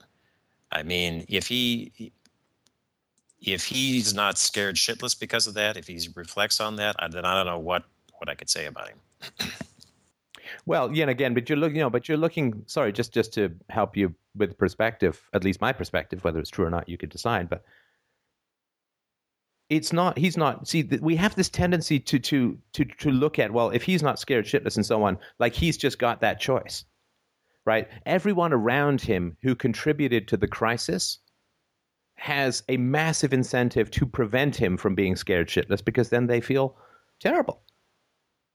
Right? So he's part of a system which demands that he minimize and laugh about what happened to him. You know, it's it's to me it's a lot like especially because he's I don't know how old he is, but he's obviously pretty young still. It's sort of like saying, well, you know, people in Stalinist Russia, they just weren't entrepreneurial. It's like, well, they were part of a system that if you're entrepreneurial, you get thrown in a gulag, right? And so, uh, you know, the 40% of Ukraine's economy is black or gray market. It's like, well, the, the, I guess they're just like operating outside the law, don't they? Bunch of profiteers and shady. It's like, no, they're just, they, they're punished by regulations and ridiculous taxation and corruption if they try to operate above the, like above the quote law. And so people are part of a system and and I really try to resist, particularly when people are young, giving them, you know, hundred percent responsibility when they're usually part of a system as a whole. If that makes any sense. Mm-hmm. It does, but it takes some time to realize what kind of a system they're in. Um, you know that that that's what happened to me. Is that over time when these experiences started happening, and the the net at the time wasn't like it is now. I remember you know, going back to my Korean example, where I was really trying to steel myself against being taken advantage of, because I had heard some horror stories about people that were over there where they um, they had their pay held, they had their passports held, to prevent them from leaving the country. And some pretty shady operations. So what I did was I threw myself into a whole a lot of research to try to prevent any kind of uh, exploitation and be at a a level where I could bargain a little better. And I think I did that quite well, even though I left the country afterwards. But that was just again the the situation forcing my hand. But it's that um, you know the withdrawing, as I was saying before, is you go into like survival mode, and I don't think that's healthy over the long term because you think everything is just so unstable that you can't trust anybody. I don't I don't like to be in that position. I've been in that before, and I think I've mellowed out over time, and I'm with some good people now. But I don't know what to do. I mean, if I could go back and talk to my 21 to 22 year old self and tell them what to do, I don't know what I would say. right. Well, you'd you'd give him the hindsight that is impossible to have ahead of time. You know, get out of Asia here. don't go into the tech market. Go into something, whatever. Right. I mean, it's all impossible to know. Now, I mean, I, m- my particular approach has been to continually move towards the mecca of as much freedom as possible, right? So, you know, I started off being an employee, which wasn't particularly liberating, and then I moved into being an entrepreneur, which was more freeing in many ways but I still had to deal deal with a lot of regulations, a lot of taxation, a lot of governments, and so on, a lot of government uh, entities. And then I moved to podcasting, which is much more free. And I don't deal with government entities. I choose the topics of the shows, and I can do as many or as few shows as I want. And I accept all the consequences of all my decisions. So for me, just moving more towards I just I don't like dealing with organizations of any kind. You know, should I try and get a book published through a publisher? God no. Why? Why bother? I can make my books available for free. So much so much better. And so I really would strongly urge you to look in areas of the economy where there are fewer restrictions fewer controls. I mean, God, imagine trying to open a manufacturing plant in the United States these days, or a nuclear power plant, or a mine, or, I mean, you name it, right? I mean, they can't even get a pipeline sorted out. This, um, ex- was it, pipeline has been going on for years and years. They can't even drill in the wilderness of the Arctic because apparently the needs of three caribou far outweigh funding a tyrannical dictatorship like most of the Middle Eastern countries. So uh, this is uh, there are areas that you can go into where you can freelance and make money in a legal, perfectly legal way, but with less, um, with fewer interactions with controlling organizations. And that's, you know, been my urge. I mean, God, I mean, I started my show, what, six months before the biggest economic crash in the Western world in 60 years, uh, which is still continuing to this day. Uh, what a terrible time to be an entrepreneur. But in many ways, I have less risk now than I did when, when I was an employee. Because at least my income is dispersed, right? I mean, worldwide. It's concentrated in some areas, but it's sort of dispersed. So that would be my suggestion to keep your eyes peeled for where there is still uh, some remnants of, of free free interactions that are available to you. Mm.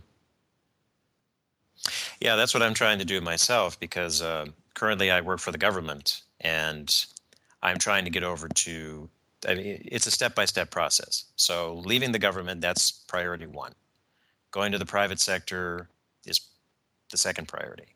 But going to the private sector where I can work remotely so that way I don't have to go into an office like I do all the time. And beefing up my skill set to where at some point in the next couple of years where I can be almost completely remote.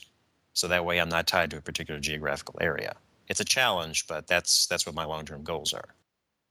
Yeah, and I think I think those are good things to do. Like once you've been like we're all in a boxing ring with the state blindfolded right? And after a while, you're like, damn, I'm tired of ducking stuff that I can't see coming. So I think I'm just getting out of the ring. and I got uh, I got pretty tired tired of it all. I mean, the amount of regulations and controls when you are an entrepreneur, and the amount of legal risk that you have, and I mean, it's it's just horrendous. So uh, yeah, not uh, not for me. But Steph, I have a question about the difference between uh, because I remember you mentioning in the previous shows that you were kind of entrepreneurial when you did the show. So how do you draw the distinction between when you were an entrepreneur and what you do now as a podcaster? Well, I mean, it's still entrepreneurial. What I'm doing now is more entrepreneurial than what I was doing before.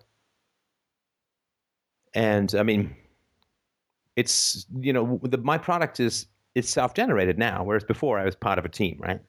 I mean, I was a programmer originally and you know coded what the business requirements were that came in from other people and from the clients and so on. So uh, I, I, was um, now I'm like the whole product guy, right?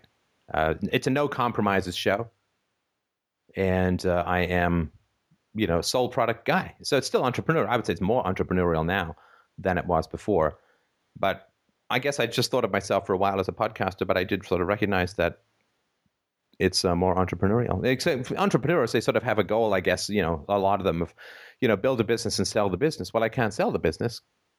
I guess I could sell portions of the revenue stream, but uh, I can't sell the business because I am the business. Well, actually, I could sell the business because this this show will generate revenue for another hundred years, even if I stop doing any shows tomorrow, because people will still be listening to the shows in the future, right? Like they're not making any more Friends episodes, but Friends is still making money, right? Because it's syndication and so on, right? So, um, so there, were, but I mean, it's so it was a bit out of the box as far as entrepreneurial stuff that I've been experienced in before. Uh, but so it took me a little while to get that, but I think that's what it is. Okay, that makes sense. Could I bring up one other one other topic if we have time? Um, we do have a lot of callers, uh, so if you could hold off till next time, I would appreciate that. Uh, just because otherwise we're going to have another four-hour show which is a bit tough on the old bladder. But um, I do appreciate your call in, and um, I certainly wish you the best. And I'm sorry again that this is the kind of environment that we all have to live in. Uh, it's uh, it is it is pretty rough for sure, and I'm sorry about that. Yeah, well, it's is it's a long term thing, and is I like the model that you that you prescribe is that if you can work towards more freedom, which it took me a while to get to the point where I can consider myself an employee because things were so checkered when I was in my 20s, just lots of things.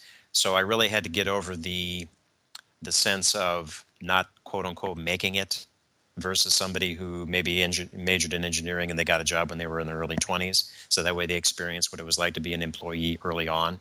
And then they decided to be an entrepreneur and then moving in that direction. So for me, it was a little late. And that was another thing that I had to get over too is the feeling of being like a late bloomer, or maybe being a late bloomer is not just a bad thing. It's just there's no timeline when somebody does it. I mean, there was an article I remember reading from Malcolm Gladwell where he talked about late bloomers, and he profiled Picasso versus Cezanne. Picasso blossomed early, and the market rewards that. But Cezanne took a long time before he finally got to that point. But by along the way, he had a lot of support.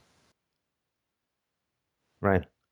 Yeah, I mean, the blossomed early or late, I don't know. I mean, I think the things of quality just come later and you know you you really obviously i mean i don't know if you know the man's history or not but you don't want to be at all envious of picasso mm-hmm. i mean the man was a complete human monster and uh, you can just look up uh, picasso abuse uh, i mean he was like as as monstrous a human being as you could possibly imagine so um, i would uh, yeah, be, be, beware the famous. There's usually a reason why they're famous. Anybody who's famous and not particularly controversial in a dysfunctional society is somebody feeding that dysfunction. So, um, all right, so can we move on to the next caller. Thank you so much. Uh, sure. Who's up next? Thank you, Steph. Right, Jason, you're next. Go ahead. Hello. Hi, Jason. Hi, Stefan. Thanks for taking my call, man. Thanks for calling. Yeah, I just wanted to, to briefly talk about um, uh, some authority issues that I'm having and uh, just some kind of family issues that are kind of returning to haunt me. Um, I I grew up uh, in a divorced family. My my folks divorced uh, early, and I think my authority issues might be stemming from this. I'm I'm not quite sure, but I'd like to find out what you think. All right. Um, I, I have uh, two children myself, and, and I don't want to repeat the same mistakes that my that my folks made. And um, I've kind of watched my family kind of get chewed by the system, and uh, there's been quite a bit of turmoil and alcohol Chewed abuse. how? By what system? well, just uh, in general, the the um, uh, the state can be can be kind of hard on people, as you know, and um, yeah, I've just seen uh, a lot of alcohol abuse, and um, it continues to this day. And I've I've confronted my family about it, and uh, Wait, wait, and- sorry. and Uh, if you're talking about alcohol abuse, how is that the system? Well, I mean, I think they they're kind of synonymous. Alcohol abuse and and uh, and you know perhaps slavery. These these kind of things go hand in hand. I think. And uh, Um, Oh, you you say this like that's obvious. Uh, it's not obvious to me. I'm, you know, you could well be right, but it's not obvious to me that. I mean, lots of people are alcoholics who weren't slaves, right? yeah, that's true. That's true.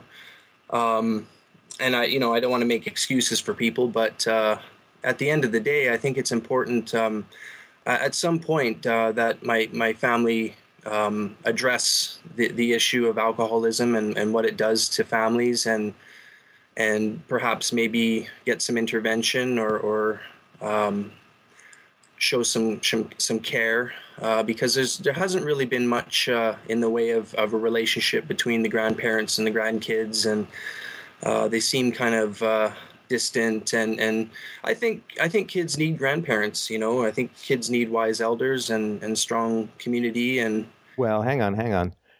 I agree with you that kids need wise elders. That doesn't always mean grandparents, though, right? I mean, lots of grandparents, as the old saying goes, as the fool said to King Lear, thou shouldst not have been old before thou were wise, right? So uh, I, I think grandparents is a category that doesn't have any moral content. Wise elders is a category that does. And I wouldn't want the two to be the same right right because they're Gotcha. not, right? Yes, in some cases that's certainly true. Um, so yeah, I I, I think um, that being said, um, it's it, it might be my mistake to to ascribe these uh, these qualities to people that, that kind of don't have the qualities, and maybe it's it's my issue uh, alone that uh, to expect them to, to be more involved or be more interested in in uh, in the grandkids uh, in in the future, you know. Right. So what is uh, what is it specifically that that you'd like to talk about? I mean, so you have a wish that people who are alcoholics should seek treatment, and how long have they been alcoholics for?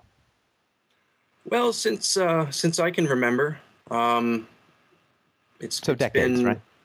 Decades of, of, of alcoholism, and it, it's it's it's quite destructive. I mean, I don't I don't you know, I don't think alcohol itself is is a real problem if it's used moderately or whatever. I, I personally don't like to use it. I don't get much from it, but um, I see the damage it does, and and I I don't know. Is there is there a way to to approach people without um, getting uh, a serious backlash? I've tried uh, numerous times recently uh, to you know bring the family together and and maybe uh, create some stronger bonds and and um, it just I, I I- don't I don't get much uh, but resistance.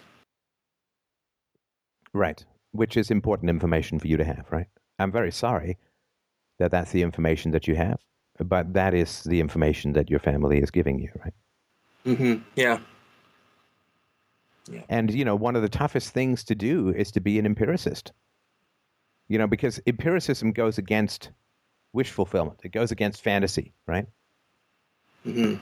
Right. So, oh, you think you're a good singer? Okay, record it and play it back to yourself, right? That's how you sound. Now, for Freddie Mercury, yay! You know, for other people, ooh, that's not Yeah. quite how it sounds in my head, right?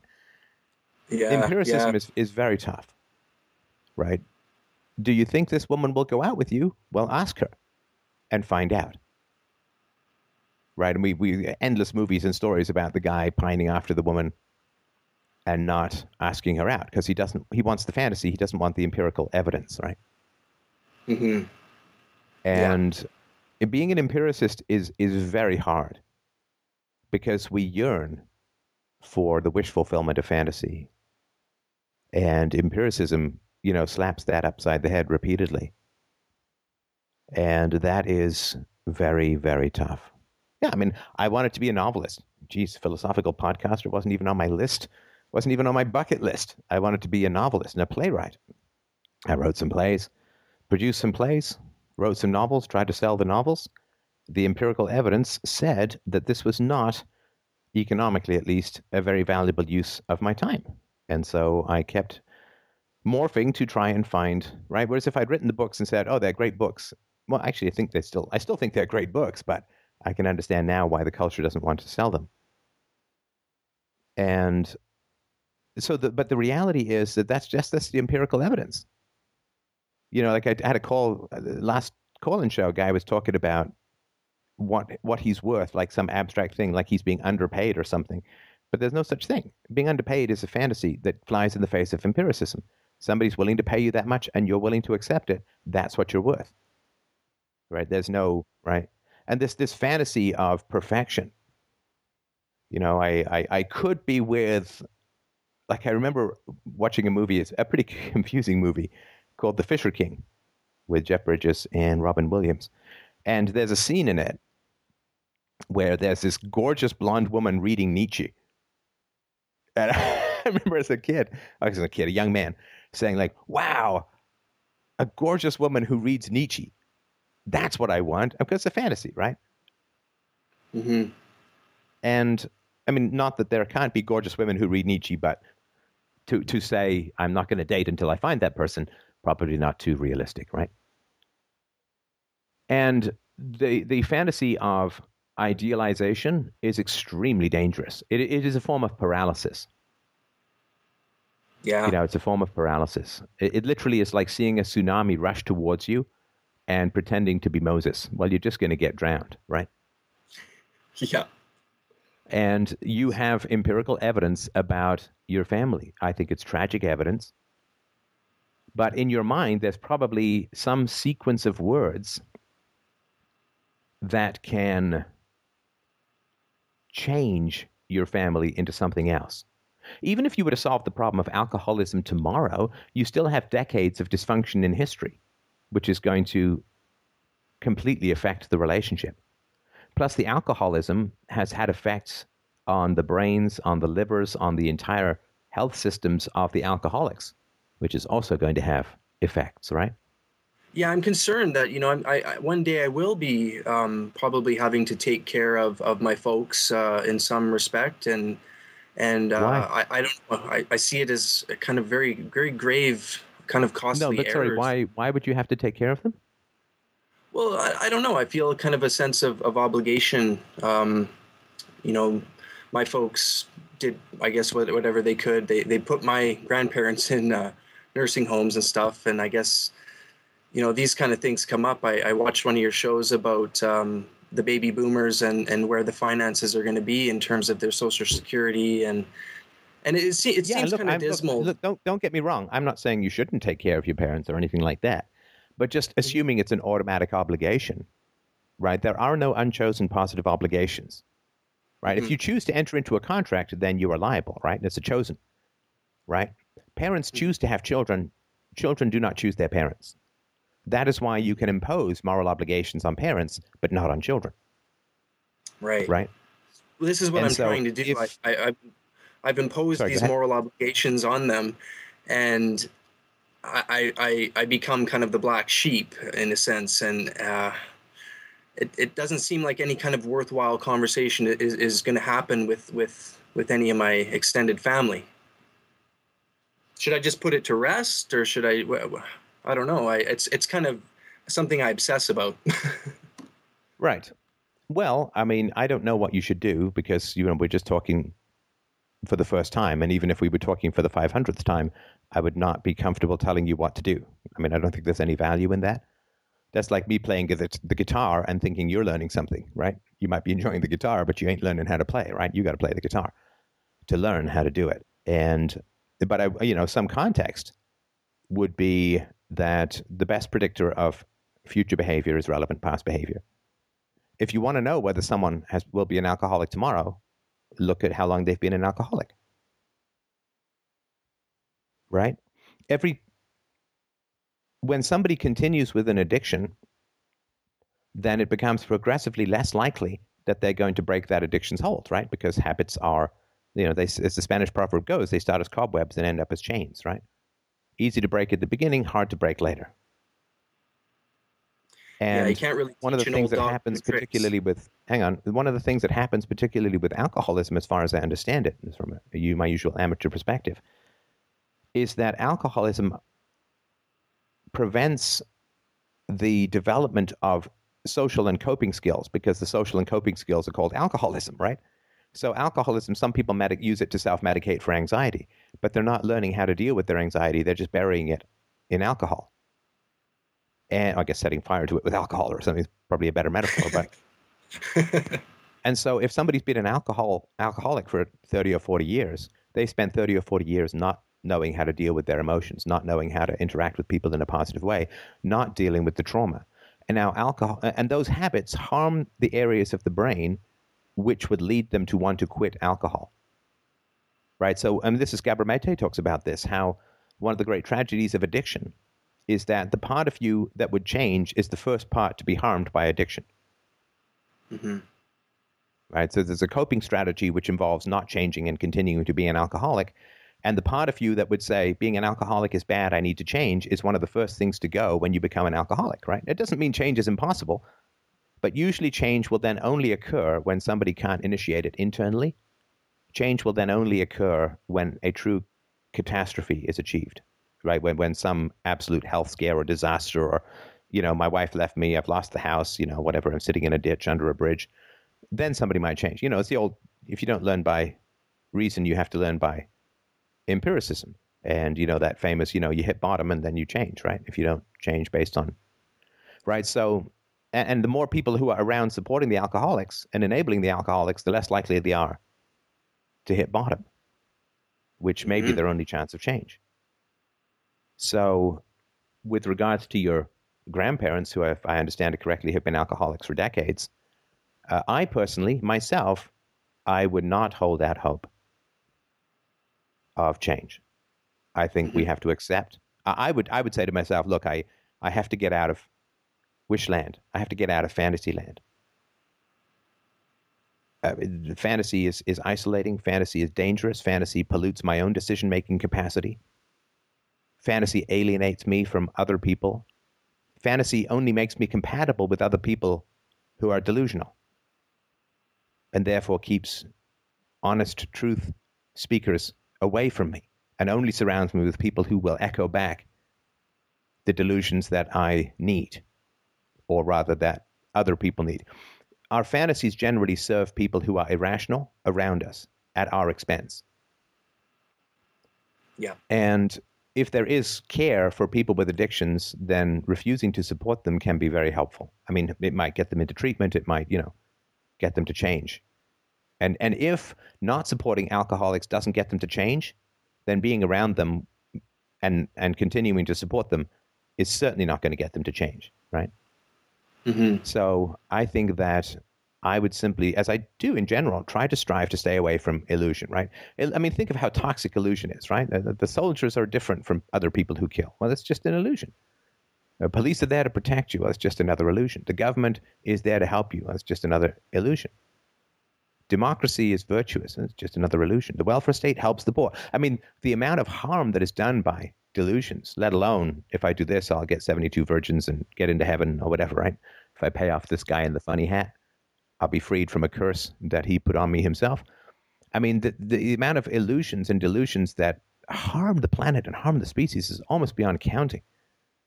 And I can't change everybody else's addiction to illusion, but I certainly as hell can I, I can confront my own.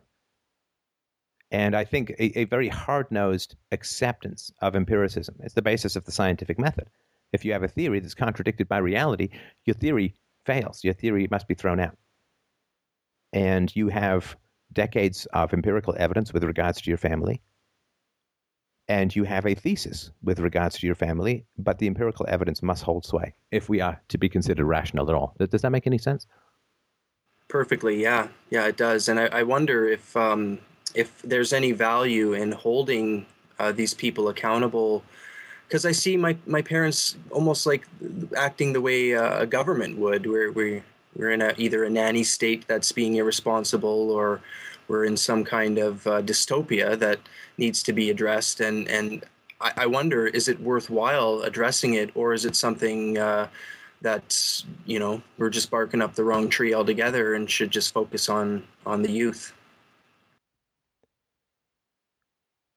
Well, I mean, to to to cure multi-decade alcoholism is far beyond your powers, far beyond my powers, right? I mean, that would require significant medical intervention, to say the least, right? Mm, yeah. I mean, the DTs are pretty brutal. And you cannot, you know, the old thing, you can lead a horse to water, but you can't make it drink. You can state your case, that you find the alcoholism upsetting and disturbing and alienating, you can't have a relationship with addicts because their primary relationship is with the addiction, right? And everything must serve the addiction. Yeah, and I think the addiction kind of come from the divorce. Like um, after Comes the divorce, where?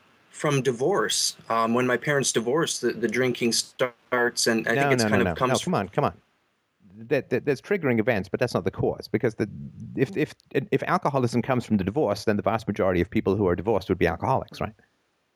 Right.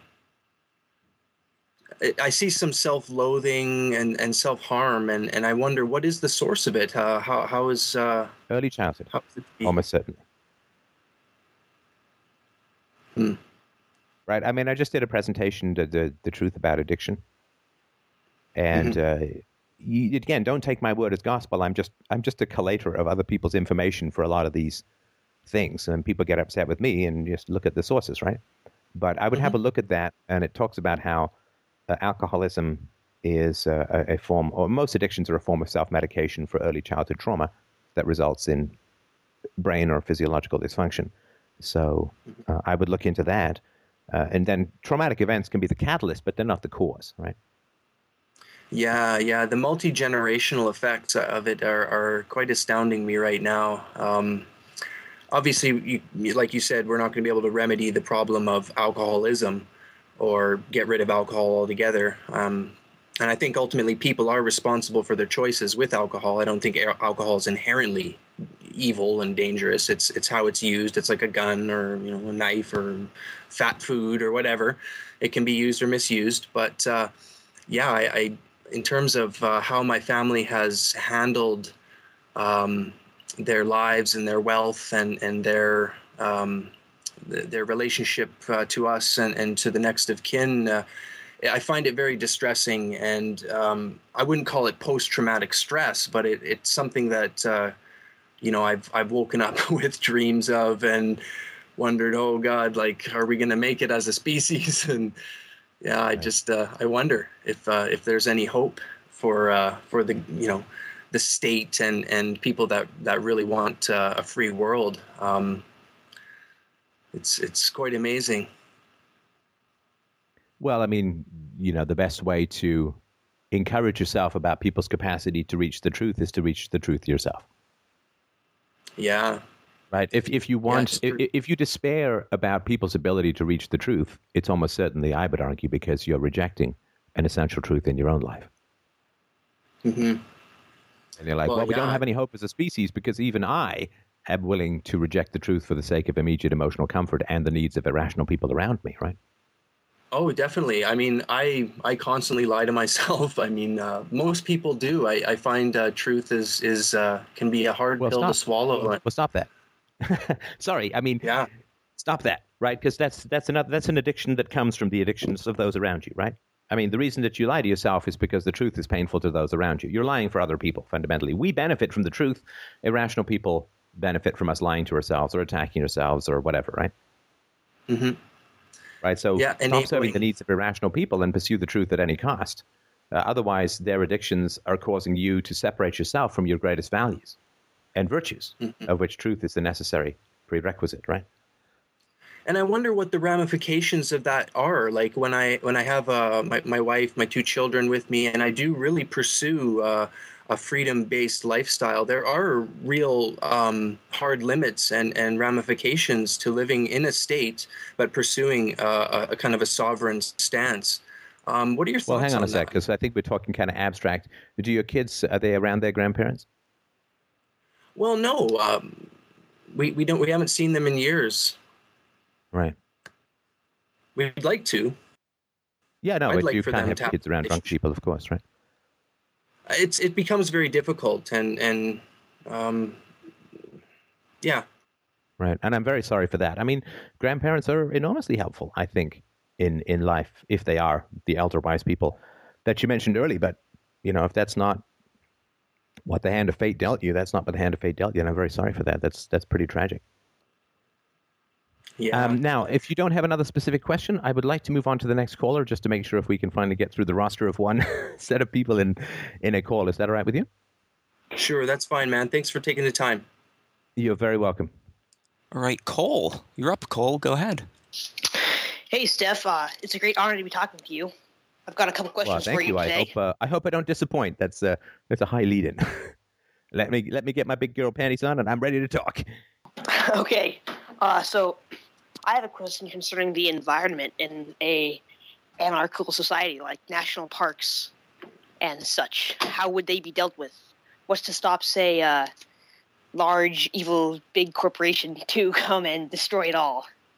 Well, I mean, do you care about there being national parks? I do. Good. So then you would contribute money if you could, or labor if you had no money, to um, to maintain the parks, right? Right.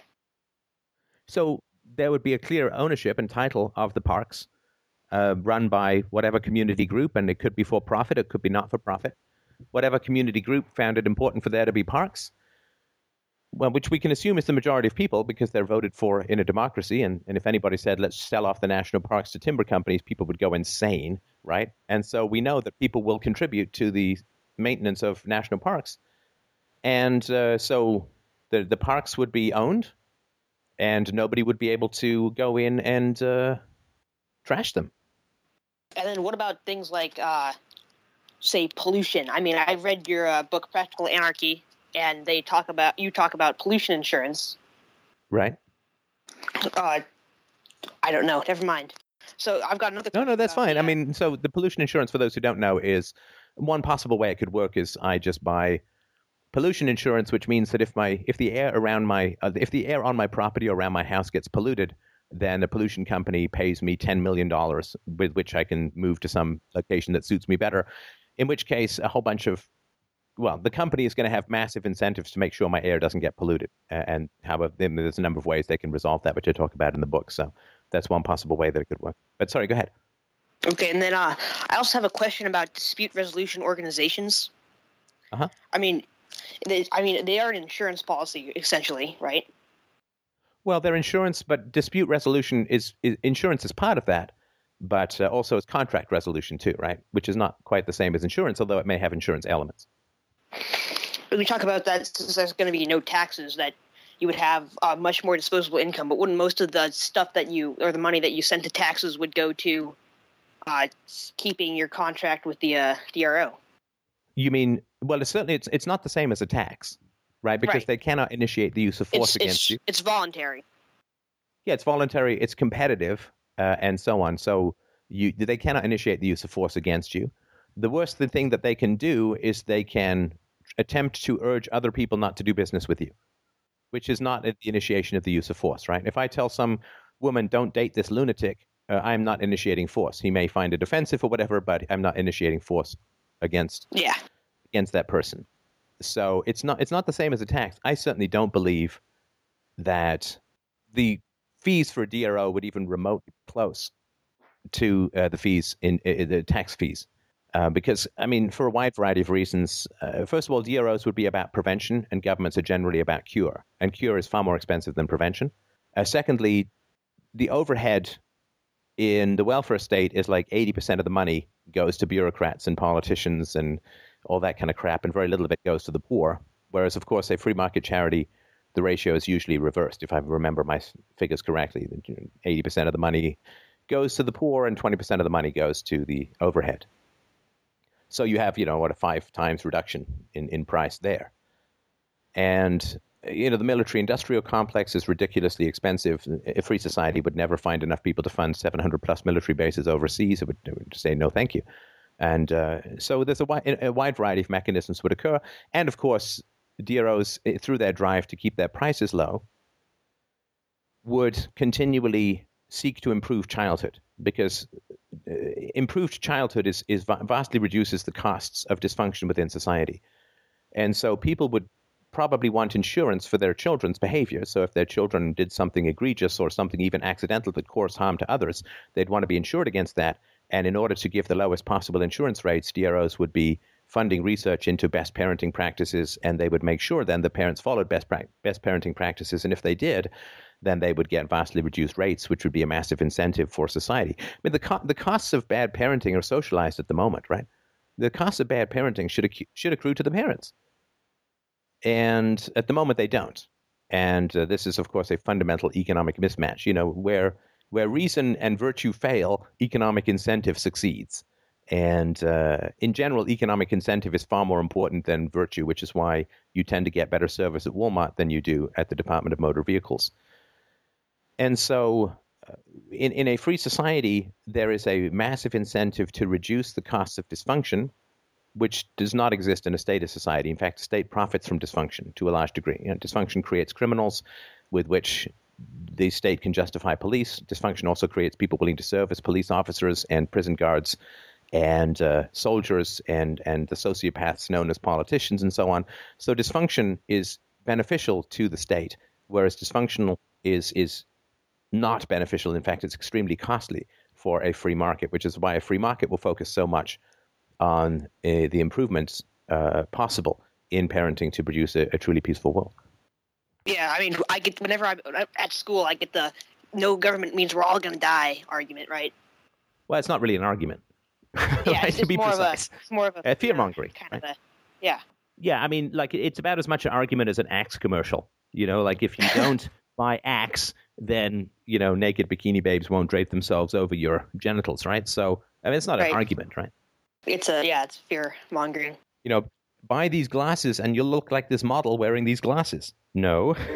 no. I know you won't, right? Right. You know, like the if you uh, if you drink this beer, you'll have a six pack like this guy at the pool. Well, no. If you look well, at you have a six pack of beer. Yeah, they have a one pack, right? they don't have a six pack; they have a keg, right? So, um, so yeah, I mean, these aren't arguments at all. And anyone who says that is like, well, you know, you don't you don't really know what it is to have an argument. It's exactly the same as saying, pay me this money or my God will send you to hell. It's not an argument. It's actually just a threat, right? It's just a shakedown. Yeah. So that brings me to another question: Is how would I argue like such a a, a thing or a point in a totally brainwashed public school room of death? I mean, wow. in my I think I have a name for my new public school. Um, look, uh, well, yeah, not, it's tough. Yeah, no, it's it's tough. Um, well, I mean, when you're choosing people for your soccer team, you would try to choose people with legs, right? Right. You don't want the guy in the wheelchair. You don't want, yeah. Well, you might. Maybe he'd be all right, you know, as a goalie. I don't know, uh, but you don't you don't want the guy, you know, who's 400 pounds to be your forward striker, right? Right. So when you're choosing people to debate with, you know, have some discretion. You know, find out if they're even remotely capable of thought before you grace them with your intellect, right? Right. You know, before I try and have a debate with someone, it's important for me to know if they speak English. Yeah. Because I don't speak any other languages that aren't computer based, and therefore we're not going to have a very productive debate if that person doesn't speak English. And if they don't speak reason and evidence, we may have an instructive debate. In other words, this is what happens with people who don't speak reason and evidence. But it would not be something I would I would do it sort of a show thing. If it was a private conversation with someone who didn't speak reason and evidence, I wouldn't bother. I don't mind a public one to show just where reason like a, where an inattention to reason and evidence leads you, but I would not have a private conversation with uh, someone like that. So recognize that your intellect is a rare gift. I mean, I know in high school it's not nearly as good as gift as being tall and athletic. and having clear skin, but it is. It is it's a great gift. And uh, just about everyone on the planet should be supremely grateful for people of high intelligence for providing them with shit that they could never invent or discover themselves. You know, like the free market, like cell phones, like uh, computers, the internet, microphones, you name it, right? People of average intelligence use this shit, but they don't make this stuff. They don't come up with it. And like all people who are dependent on those of higher intelligence to some degree, they are resentful because they're not smart enough to, to, to be mature about it and to be grateful. You know, I don't sing as well as Sting, but I'm sure glad that he's a great singer because I like his music. Or I guess I used to. Right? So, whereas an immature person will be resentful of Sting's singing voice and songwriting, or at least prior songwriting abilities and so on. So, recognize that your intellect and your commitment to truth is a rare gift. And it, it is a form of inner beauty. And we all know that beautiful women are always trying to attract the alpha male in general, yet they have the problem in that they attract more than the alpha male, who they then have to reject a lot. So being a very attractive woman is a lot about rejecting people, which is why they have to have this cold exterior and be beautiful but intimidating and all that, you know, all the normal stuff, right? And uh, I, uh, I sort of view philosophy as a, a, beautiful spirit, a beautiful mind, a beautiful soul, whatever you want to call it, a beautiful being. And, you know, it's okay to be haughty. Right? Like, uh, so, you know, it's what I said to the guy in the last show who was arguing all sorts of nonsense. I just said, look, you, you're just not very good at this. You don't even know what an argument is. You know, I'm sorry you can't be in your orchestra because you can bang two rocks together. It does not make you a drummer. like I, I hate you know i hate to be honest about your limitations but you're kind of forcing me to be honest about your limitations yeah you know if my daughter randomly bangs her xylophone and says is that pretty i will say no it's not pretty to me it's not even music it's just random banging you know if you like it fine go ahead make the noise but it's not pretty it's not music you know, play a play a tune yes you know that's you know but this random banging you know she was quite surprised you know what do you mean? It's like, no, it's a bing, bing. If I, I said if I sing this, bing, bing, bing, bing, bing, bing, bing, bing, bing, bing, bing, bing, bing, bing, bing, bing. Not only have I come up with the chorus to a Philip Glass opera and a fair amount of Chinese opera, but I'm not breaking anything pretty there. That's it's not even scat. It's just random notes, right? So you know, it's okay to be haughty. You know, don't don't uh, you don't you know you don't have to screw everything that moves mentally, right? You you can because you know a lot of social diseases come out of bad brains, right? right. frustration, irrationality, despair. Like a lot of people will try and lure you into debates to make you despair for the human race, right? And uh, you know, avoid those people. Um, you know, on, only only be in an orchestra with people who can play their instruments is kind of what I'm saying. And uh, if people have no idea how to think, I, I wouldn't bother debating with them at all. And if they come up with stuff like, if there's no government, we're all going to die, yeah. Well, you can just say, well, why do you think that? Oh, I don't know. It just seems right to me. It's like, okay, so you don't know that you're, do you know that you're not making an argument? What do you mean I'm not making an argument? I just told you what I feel. Uh, okay. So you're banging two rocks together and you want to do a drum solo in Madison Square Gardens. So, no. Maybe you bang enough two rocks together, you can light a spark, but you can't do a drum solo at Madison Square Gardens. You cannot, you cannot step in for Neil Peart uh, if you can only bang two rocks randomly together. So, uh, so yeah, just find out if they can think, and if they can't think, then okay, well, I'm sorry, I can't can't debate with you because you don't know how to think. Right. I can teach you some basics about how to think if you want, but you know, and I'm sorry that nobody has actually gotten around to telling you that you can't think, but uh, you can't. And then, as since you're a, since you were the president or vice president of a software company, right? Is insider trading actually a problem? because I think it is. Oh, is insider trading a problem? Well, of course, if it was such a problem, then Congress would not have made it legal for congressmen. anyway, right? Um, because I saw I saw an article in the Seattle in, Times the other day.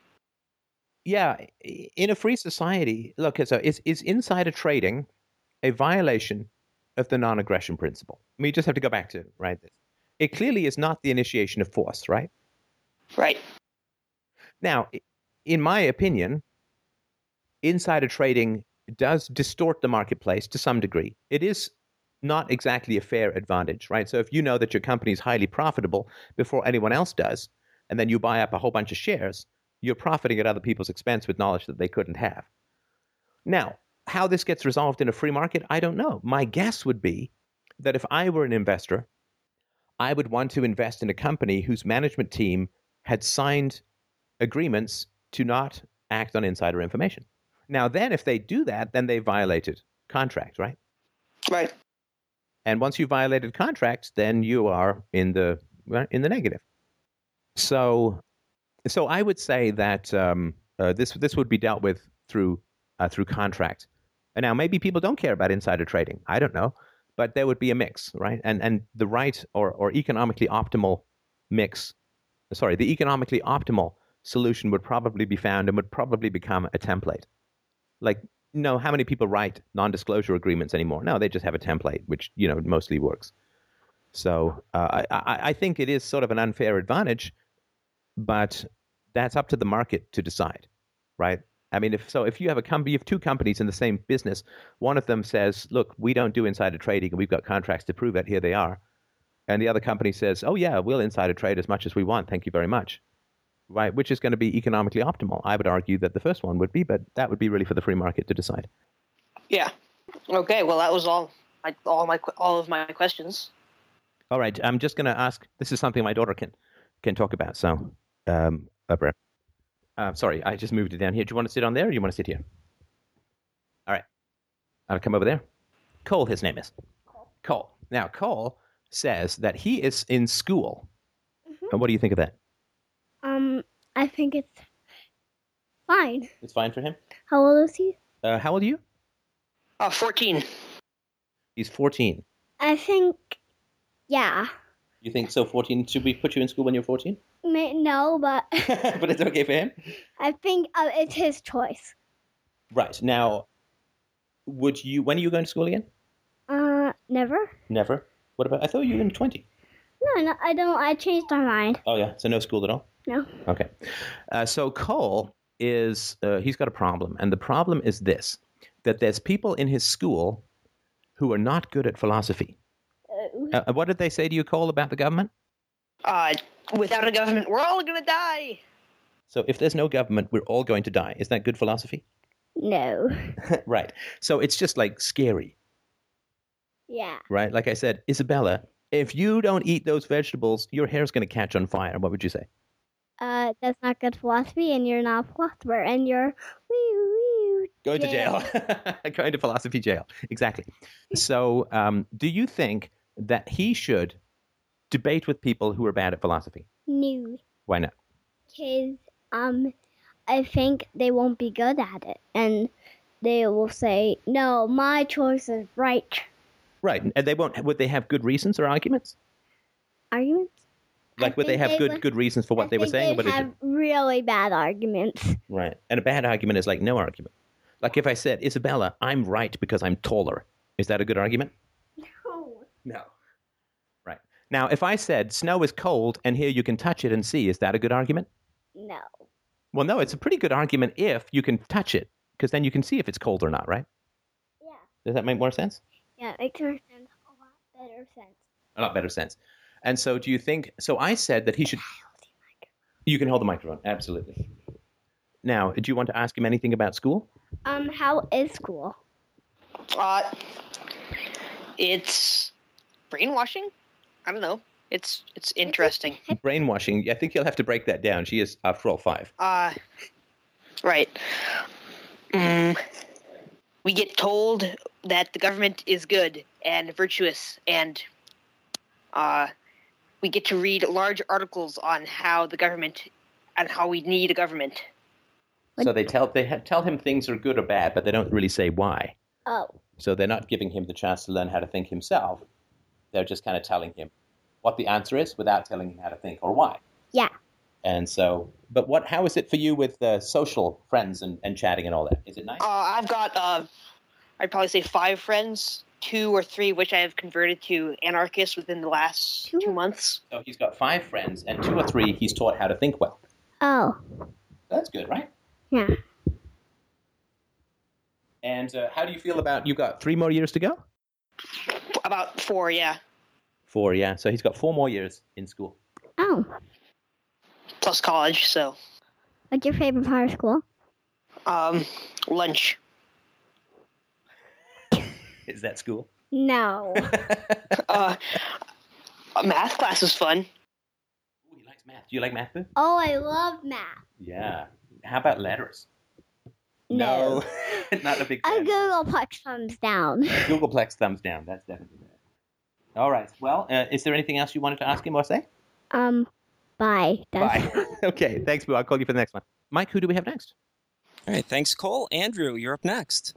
Um, I'm calling because I'm 22 and I don't have a job and I still live at home and really not happy about that.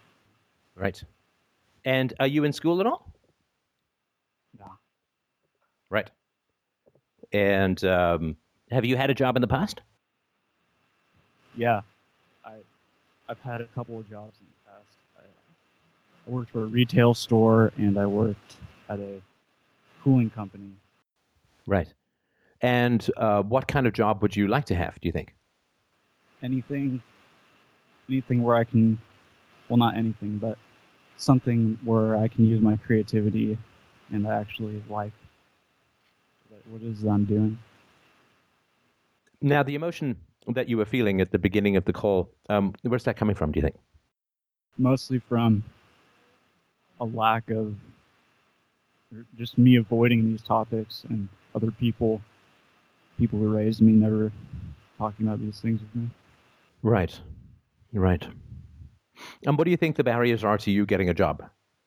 well right now um, for me to, for me to look for jobs for me to uh, follow up at places after I applied I basically have to walk or take the bus and I just haven't haven't done that um, but if do you mean emotional or sort of practical Well, I mean, the practical stuff can usually be overcome. I think it's more the emotional stuff, right?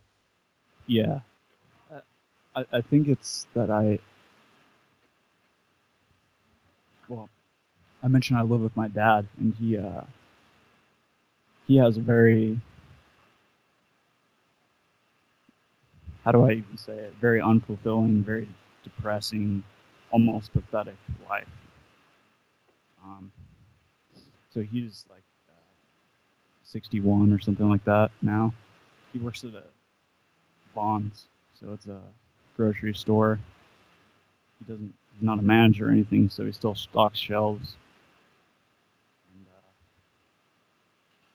him and my mom have been separated for a long time, so maybe it's maybe it's that I don't see what the point is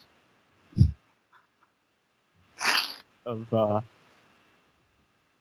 I don't know becoming an adult. Right. Why do you think your father is still stocking shelves when he's 61? Uh, do you think, well, not just why do you think that's the case? because he's been avoiding his own issues. I know he doesn't have the confidence to ask for added responsibility or he doesn't have social skills and he doesn't have really he's like a schizoid. I've read a little bit about schizoids and uh, my, mom was uh, I guess apparently schizophrenic too. So I've, I've read a little bit about that stuff and he seems to fit the category of uh, schizoid. So he's just not. He wouldn't. He wouldn't be able to be involved in any job where you have to uh, solve problems or talk to people on a deeper level than just, "Hey, how's your day going?" Now, is um, is he um, does he lack intelligence or is it mostly emotional difficulties? It's emotional. And how do you know that he's intelligent? Well, he's he's always been an intellectual, I guess. Uh, I mean, he reads a lot. He, uh, I, I don't know. I've always got the sense that he was pretty smart. Well, you could sort of argue, right? So, I mean, there's intellectual intelligence, there's also emotional intelligence, right? So, if somebody is very intelligent but is a massive underachiever, I would question their intelligence.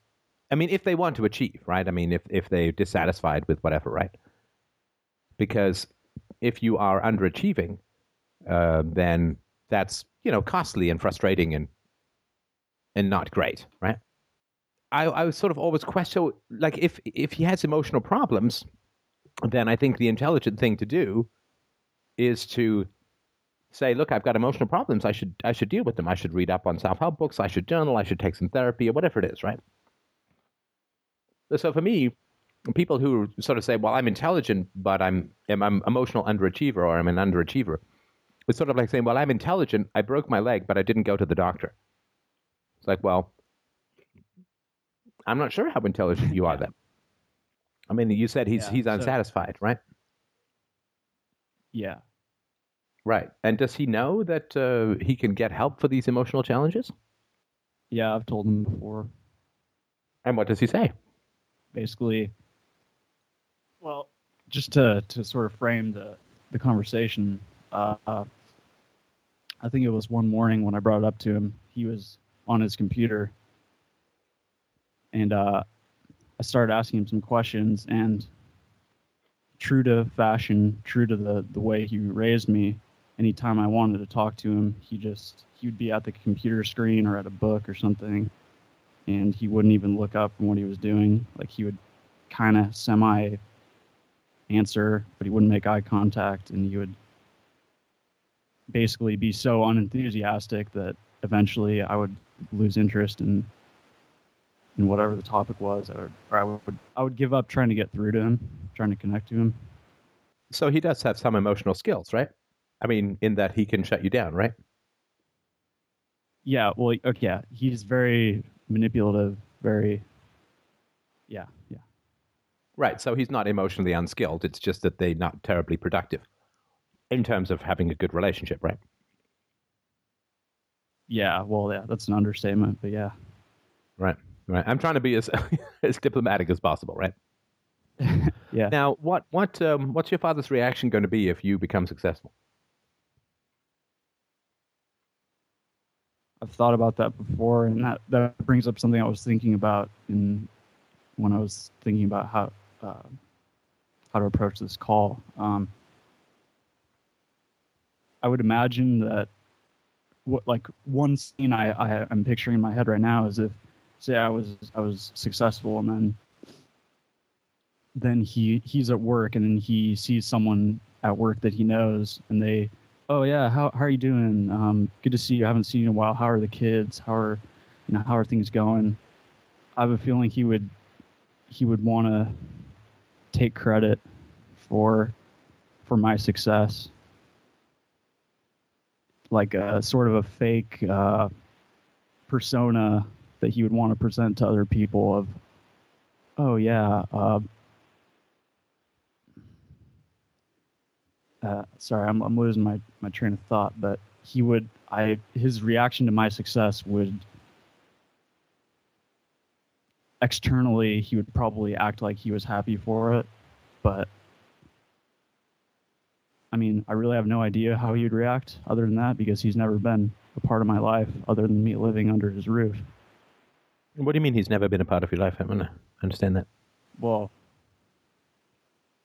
when I say uh, he's always he's always been distracted anytime I try to connect with him. That was even true when I was really really young, like uh, three and four.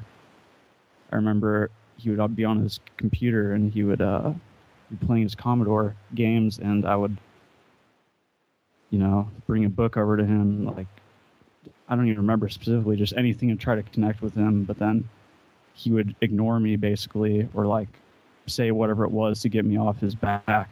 Um, and and and every time I would try that, he would basically. Sorry, I, I forgot the, the question.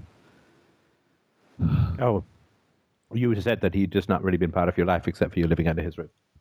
R- Right, right. So, so what it was is eventually I just stopped trying to connect to him because because what it was when I realized I couldn't just show him things I was interested in and he would take interest, then I would just like like he had his hand on the mouse, I would just like flick his hand with my finger or something like, and he'd be like, "Oh, stop that!" You know, it's like a little. I'm I'm I'm doing anything I can to try to get some attention. And if that means I have to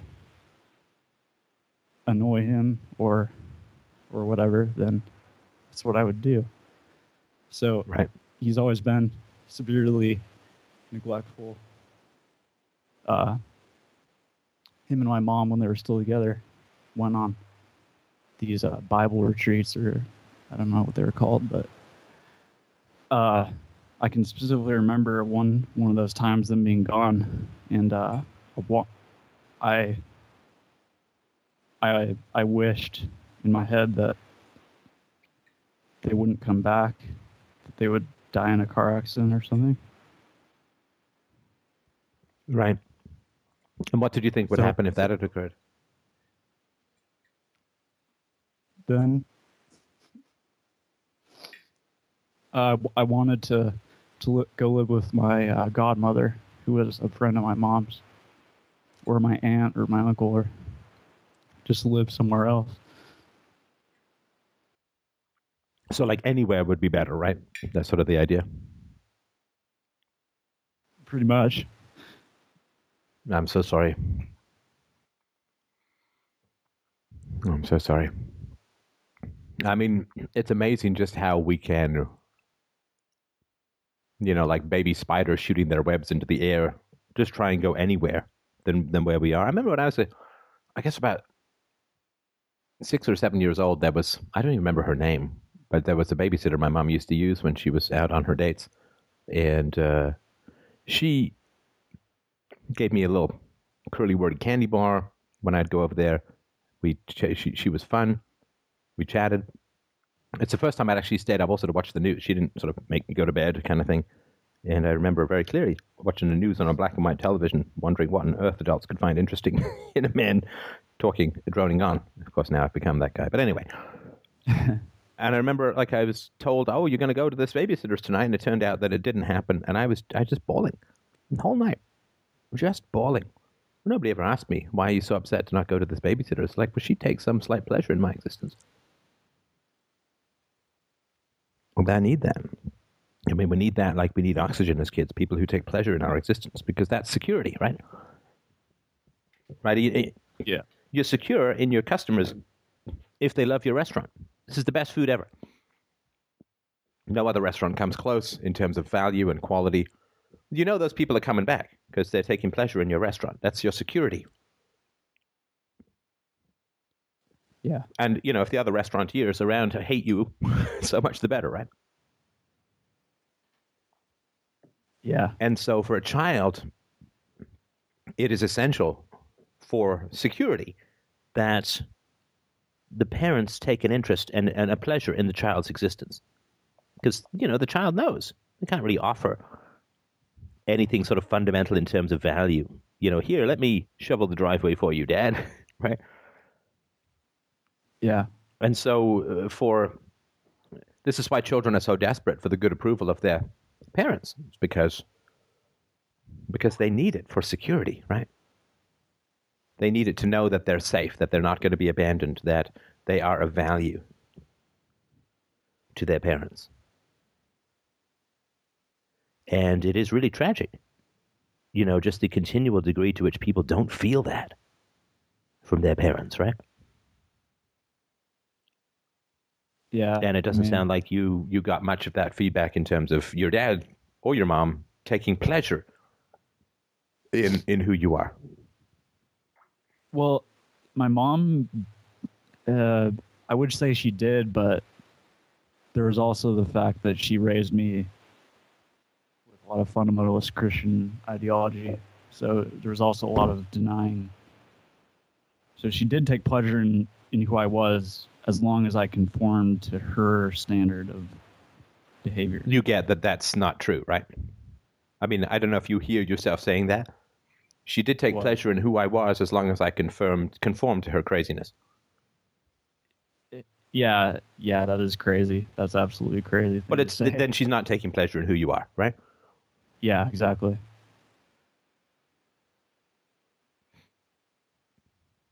But but at, at least I had before she left, I I had the illusion of that, I guess, and so Yeah. that was better than nothing.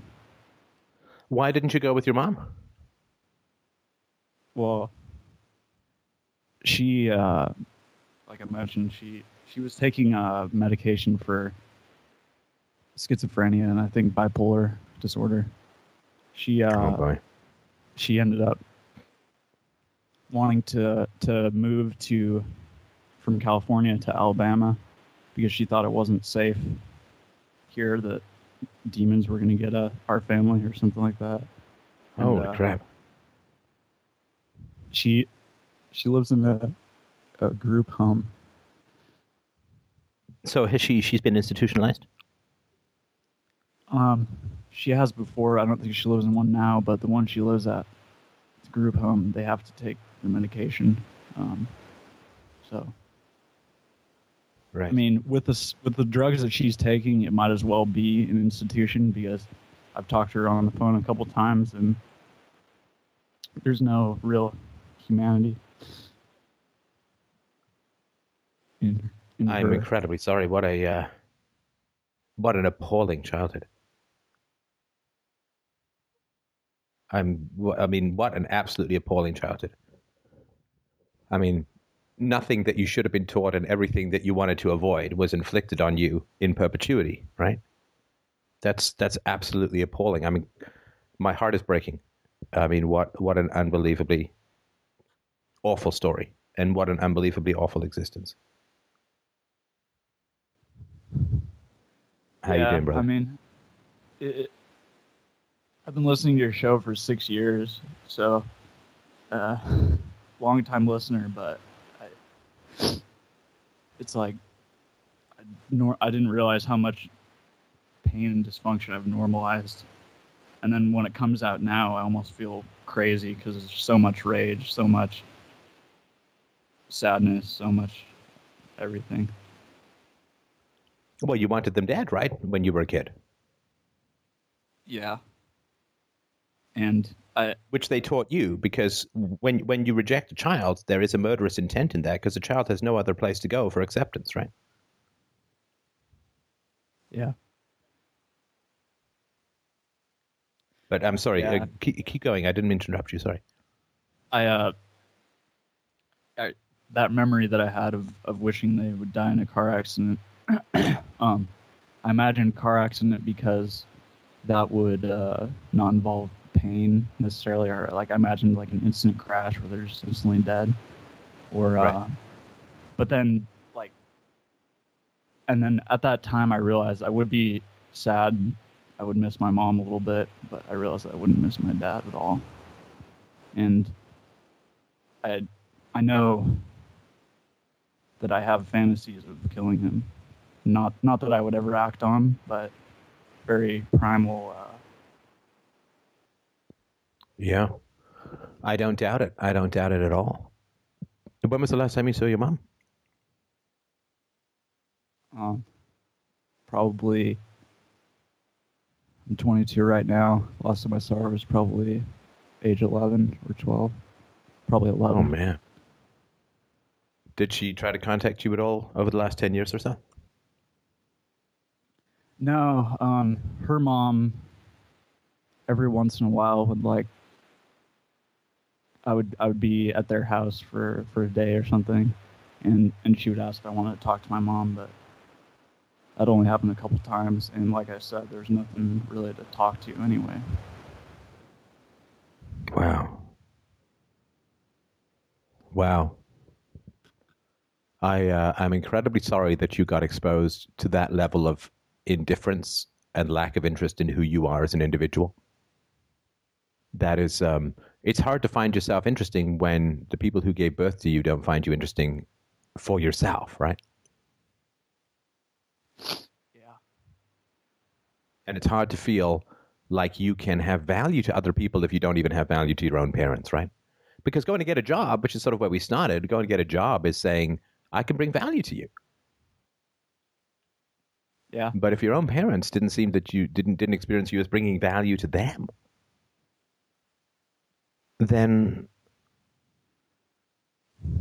how can you feel like how will you have the experience of, of being valuable to others?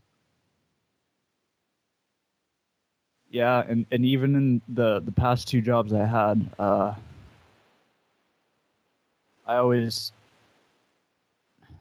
I mean, I, I know to other people, when I was on the job, I looked like very nervous, very neurotic, very on task at all times, no time to screw around, uh, you know, working hard, not really making friends with people at work. So it was like those jobs. Well, you always feel were like you're about to get fired, right? Yeah. Yeah, because because that's what your parents gave you. That you know you, they could take you or leave you. You got to work extra hard just to not get fired by your parents, right? Yeah. So this is called an insecure bond, right? Like so, you don't feel like your parents are really there for you. You don't feel like they're really interested in you. That they, that you bring value to them. That that you make them happy. That they you are an essential part. That they wanted you. That whatever, right? Yeah. And so you feel like you got to bring you plus plus plus, right? Yeah, I have it means I have to be the best employee every time. Uh, you know, no calling in sick, no. Yeah, I had the same when I had my first professional job as a programmer. I mean, I was the same way. I mean, I was like, oh, I got to work. And I remember a guy who was a friend of mine for for quite a while. He was like much more experienced than I was. I mean, this was my first gig. He'd been working for quite a long time. He's like, we were chatting. We we went to have a meeting about some programming problem, and we he was, you know, we were chatting right about ourselves and all that, getting to know each other. And at one point, I said, "Hey, you know, we we gotta." We gotta, you know, we're supposed to have a meeting here. We gotta, like, we gotta stop talking. We gotta, ah, gotta, ah, yeah, right? And he's like, Back to work." Lex, you, you're taking this stuff way too seriously. And he was very successful. And he was kind of right. Yeah. There was there was a guy who I worked with who told me that same thing at my most recent one. He was right too. Now, a bit a more empathetic person would be like, "Wow, you know, you must have had a pretty insecure bond with your parents if you're afraid of chatting for 20 minutes when we're supposed to be having a meeting or whatever." yeah.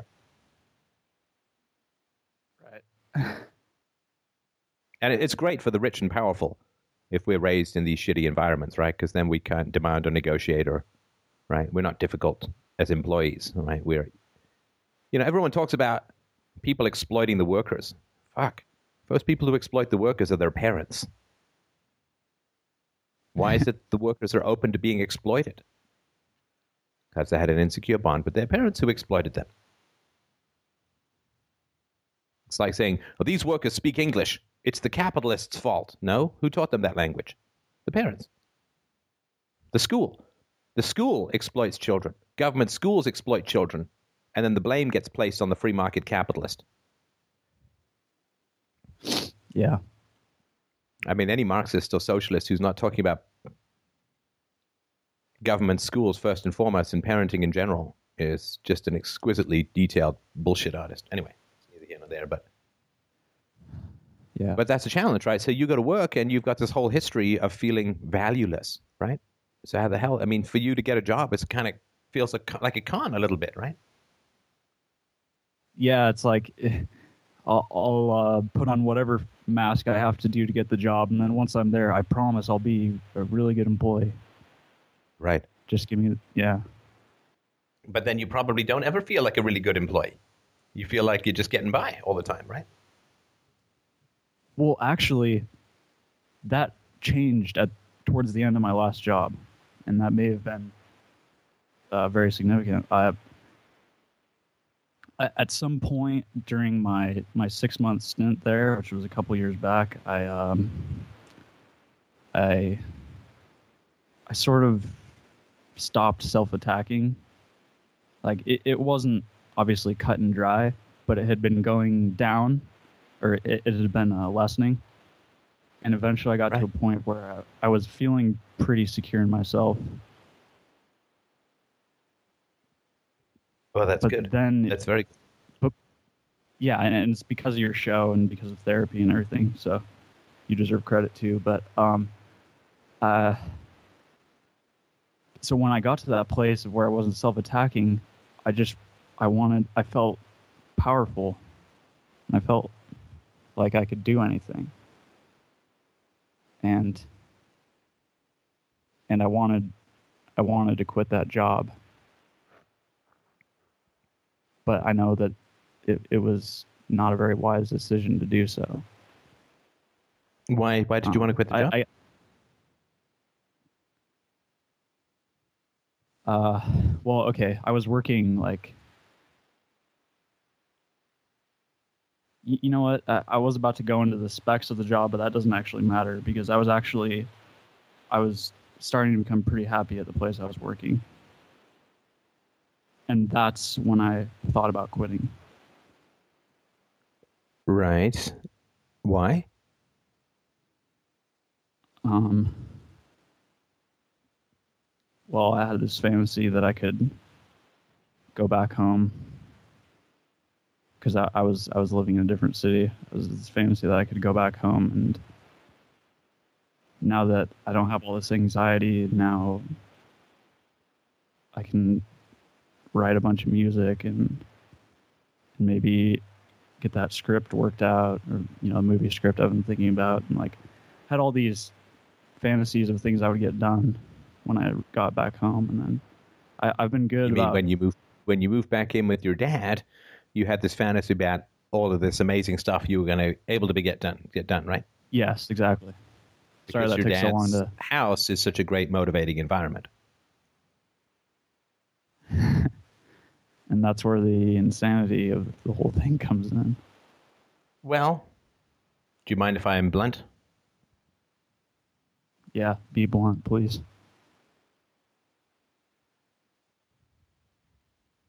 I believe that your inner dad sabotaged your success. He's getting ahead. He's happy. He's outstripping me. He's becoming successful. That makes me feel like more of a failure.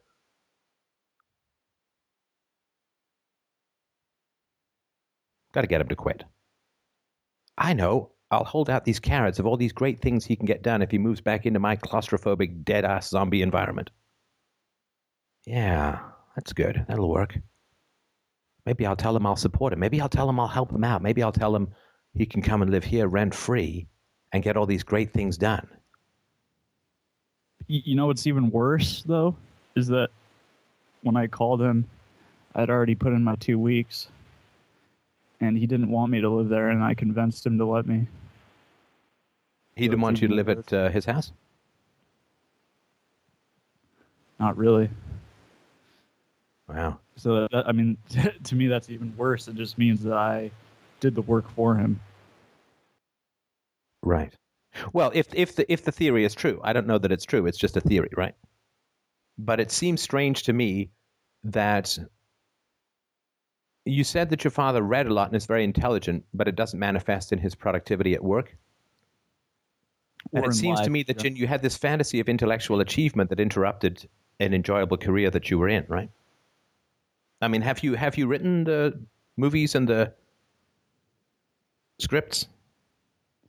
No, not not the scripts. I've I've been making a lot of music, so I mean, I, I guess I stuck to that. But even then, uh, what I imagined I would get done, I haven't even come close to it. So No, but making music is not a career, right? Selling music is a career, right? Making music is not. So, do you think that, you mean, and, and going out and selling your creative work is very tough. That's why there are agents, right? yeah, I mean, even for people who are raised well, it's pretty damn hard, right? For people who'd be raised with indifference and contempt and fantasy and whatever, right? I don't know that you would have the emotional skills as yet to go out and sell music to people.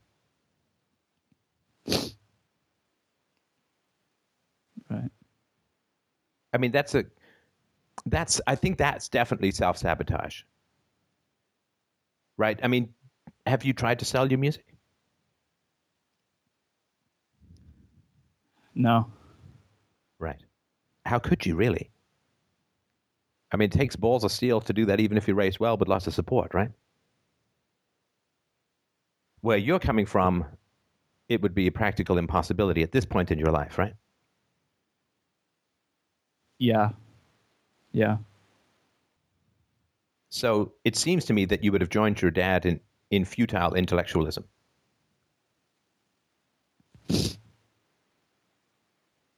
Yeah.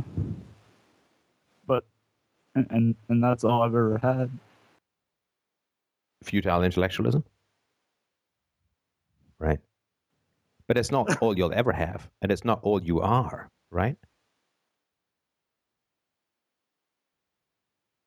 That's not all you have to be forever. You know, all this shit is just history. It's just history. It doesn't mean it's not alive within you, but it's history. It's carved into the atoms of the past. It is not a dictatorship of the future, right? You don't have to end up like your dad. You don't have to end up like your mom. These people can be massive signposts of exactly what not to do with your life. It could be that the very purpose of their existence is to serve as a warning to you. It doesn't have to be your future. Right? But you have to be relentless in your self knowledge and in your empiricism. You have to know the deficiencies from your history and not have the fantasy of achievement where there's no experience, right? I don't sit there and say, book me for Carnegie Hall. I'm doing a piano concerto. Because I don't have the experience to achieve excellence. And you don't have the experience in having value for people, in being confident in your own capacities, and so on. You don't have that experience as yet. Doesn't mean you can't get it, doesn't mean you can't achieve it. But the first thing in achievement is a knowledge of deficiency, right? You have to know what you're not good at in order to know what you can improve on, in order to know what to work on. If I want to be a great pianist, I need to be realistic about my capacities at the moment. And if you want to write music and you want to write movies, fantastic, fantastic. I think that's a wonderful thing to aim for. But you need to be realistic about your capacity to not just write, which is a small part of selling stuff or, or, or making money from it. The writing necessary, but far from sufficient, right? So you have to be realistic about the challenges that you're going to face going out there and selling the wares that are the very heart of you when you have a history of indifference and rejection at the hands of your parents. Yeah, I, I didn't. I mean, I I'd been in therapy pretty consistently for like a full year, and and we, I guess we got to a point in the therapy where I I wasn't getting as much out of it, but it it was also I I didn't know what I needed to focus on, or I was avoiding it at the time. And so, And what does your therapist think about you, or what did your therapist think about you living with your father? um, he was concerned that I, um, just that I would go back to being isolated. And did that occur? I mean, you wanted the man to die in a fiery crash. You wanted him dead. May not be the most motivating place for you to, to hang out and create in. Right? Yeah. You know, if, if the best Father's Day card you can give to your dad is Dad, I feel less like you should die in a fiery crash these days, may not be the best place to launch your life from. Yeah. You're right.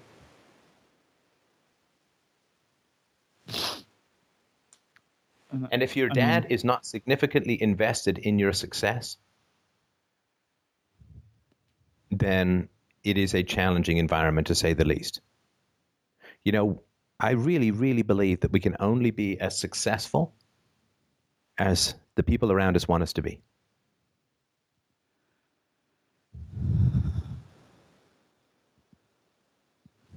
Yeah, I, I can see that. It's a pretty good movie called Broadcast News, and at the beginning, there's this ambitious kid being beaten up by the jocks when he's in high school. And he's like, None of you are going to move away from this town, and none of you people are ever going to make more than $17,000 a year. This was, I think, in a film in the 80s. And, you know, the jocks turn to each other and say, Yeah, $17,000 a year, that's pretty good. That's their standard, right? His standard is far higher. Now, if he'd continued to hang out with those people, he never would have made more than $17,000 a year. Because our ambition is social. You are not an isolated individual. Your ambition is social. I could not achieve what I achieve without the people around me. I could not. When you choose your ambitions, you must choose your tribe, always. The greater your ambitions, the greater your tribe and support system needs to be. James Cameron was married to Kathryn Bigelow, who is a director of ultraviolet nationalism films, like The Hurt Locker and the one on bin Laden. She's, you know, a true nihilistic climactic warnographer. But she and James Cameron were both directors. I think she was a writer originally. Do you think she woke up every morning saying to James Cameron, I don't think you'll ever be a director. You can't make a good film. That's for other people. No. When you choose your ambitions, everyone thinks, well, you just choose your ambitions and you just start working. No, no, no, no. You choose your ambitions, then you must choose the people around you. Because you will, I would argue, you will not be able to achieve your ambitions without the support and enthusiasm of those around you. And in turn, you support, it's not right, not one sided, you support them. Right. You know, the people at the Algonquin Round Table in the 20s didn't invite the waiter to sit down with them. They're all talking to each other, these literary gods of culture, right? So if you want to make movies, make music, great. But then choose your environment before you put pen to paper. Right. And that's the exact because I couldn't choose my environment early on. That that'd be the exact opposite approach that I would instinctively take. Yeah. Yeah. All, all greatness in human endeavors carries a significant risk of harming the small minded around us.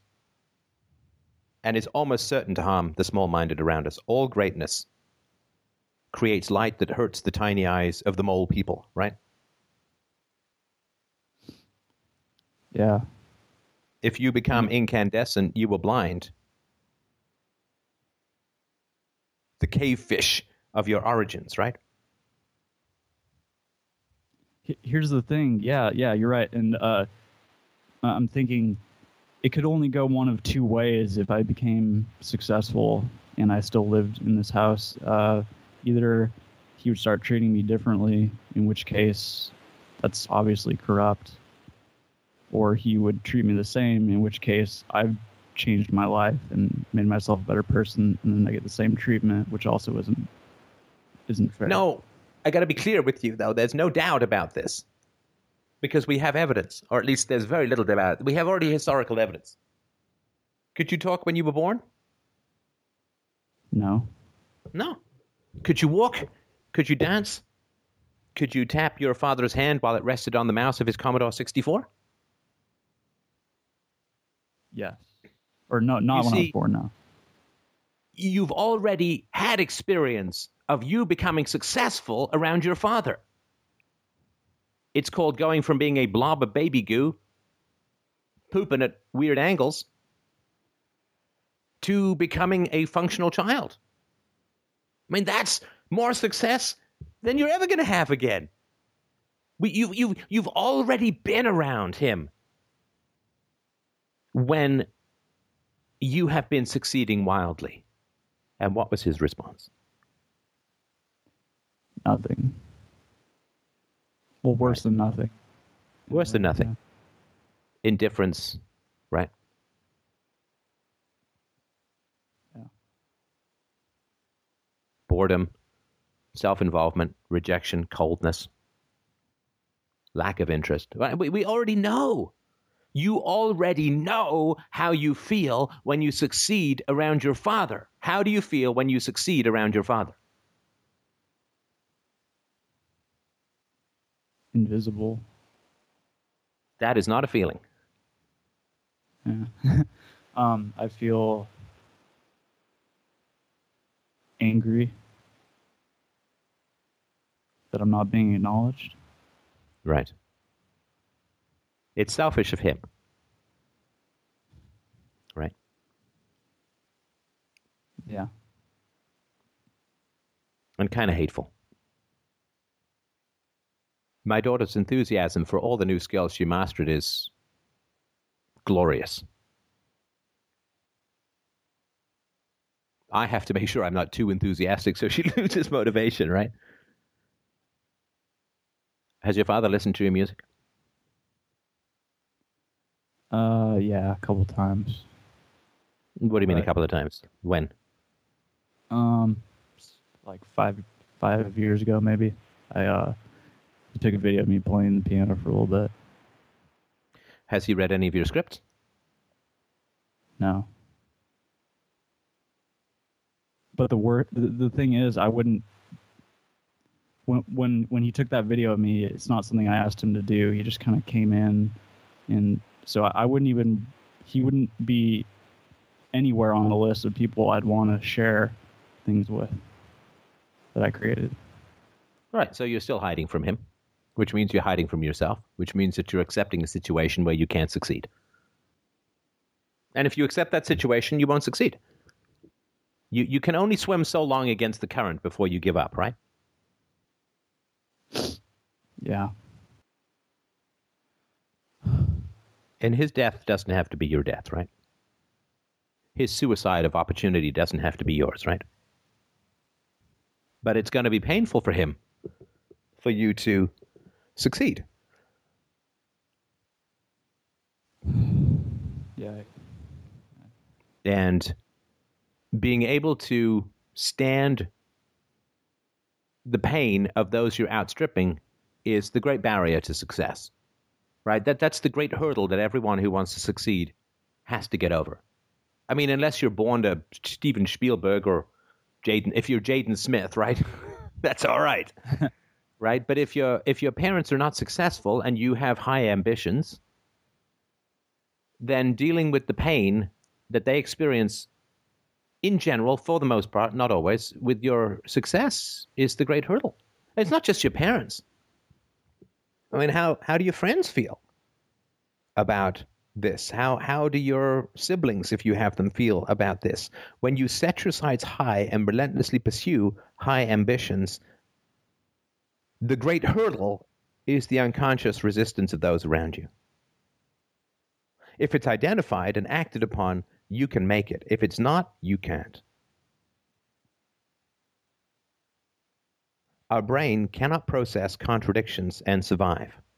So if you want to be successful and the people around you are afraid of success, your brain will default to social rather than personal standards.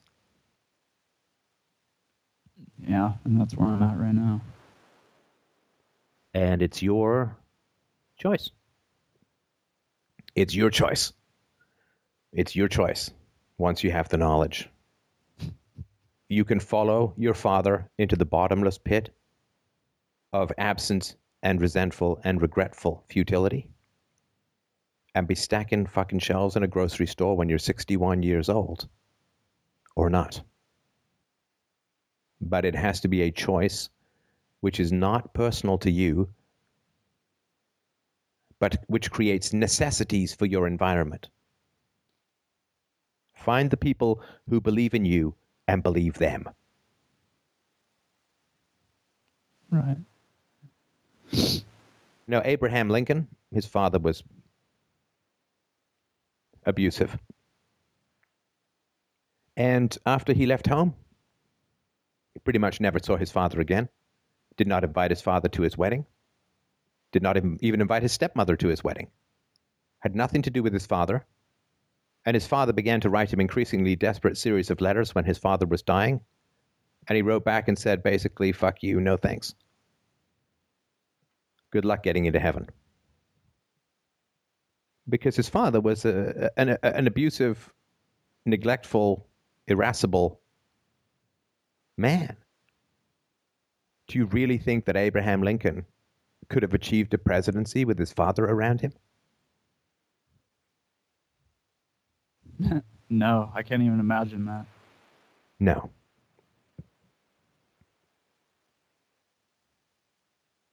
That'd be like out of a comedy sketch. Like Abraham Lincoln's about to go to the to the primary debate, and then his his dad's yelling at him in the other room, like, "Oh, you, left the light on in the bathroom." Idiot. Now go with that. Good luck with that Douglas debate. yeah. I thought the Gettysburg Address was adequate in its own way. No, come on. We know that our standards default to the social rather than the personal because culture reproduces all over the world. Muslims become Muslims, Jews become Jews, Christians become Christians. Americans are patriotic in general, right? We default to social standards because that's what allowed us to survive in brutal tribes. We cannot be larger than the most petty person in our life. We cannot be more powerful than the weakest person in our life. We cannot be stronger than the weakest person in our life. We cannot be more eloquent than the dumbest person in our life. And we cannot have more energy than the most depressed person in our life in the long run. We'll have fits and spurts, but we'll always return to equilibrium. Success is horizontal first. It is only vertical after the horizontal is there. You build the base of the house, and then you build the house. To build a skyscraper, first you dig into the ground, right? And you plant deep roots in the ground. Just to, to, to, to build up, first you must dig down to have a stable base. You can stop building a skyscraper. If you want, it's just going to fall over. To go up, you go down. First, you build a base. The base is the people around you. Right? Tell me I'm wrong. No, you're right. I know you're right. Of course I'm right.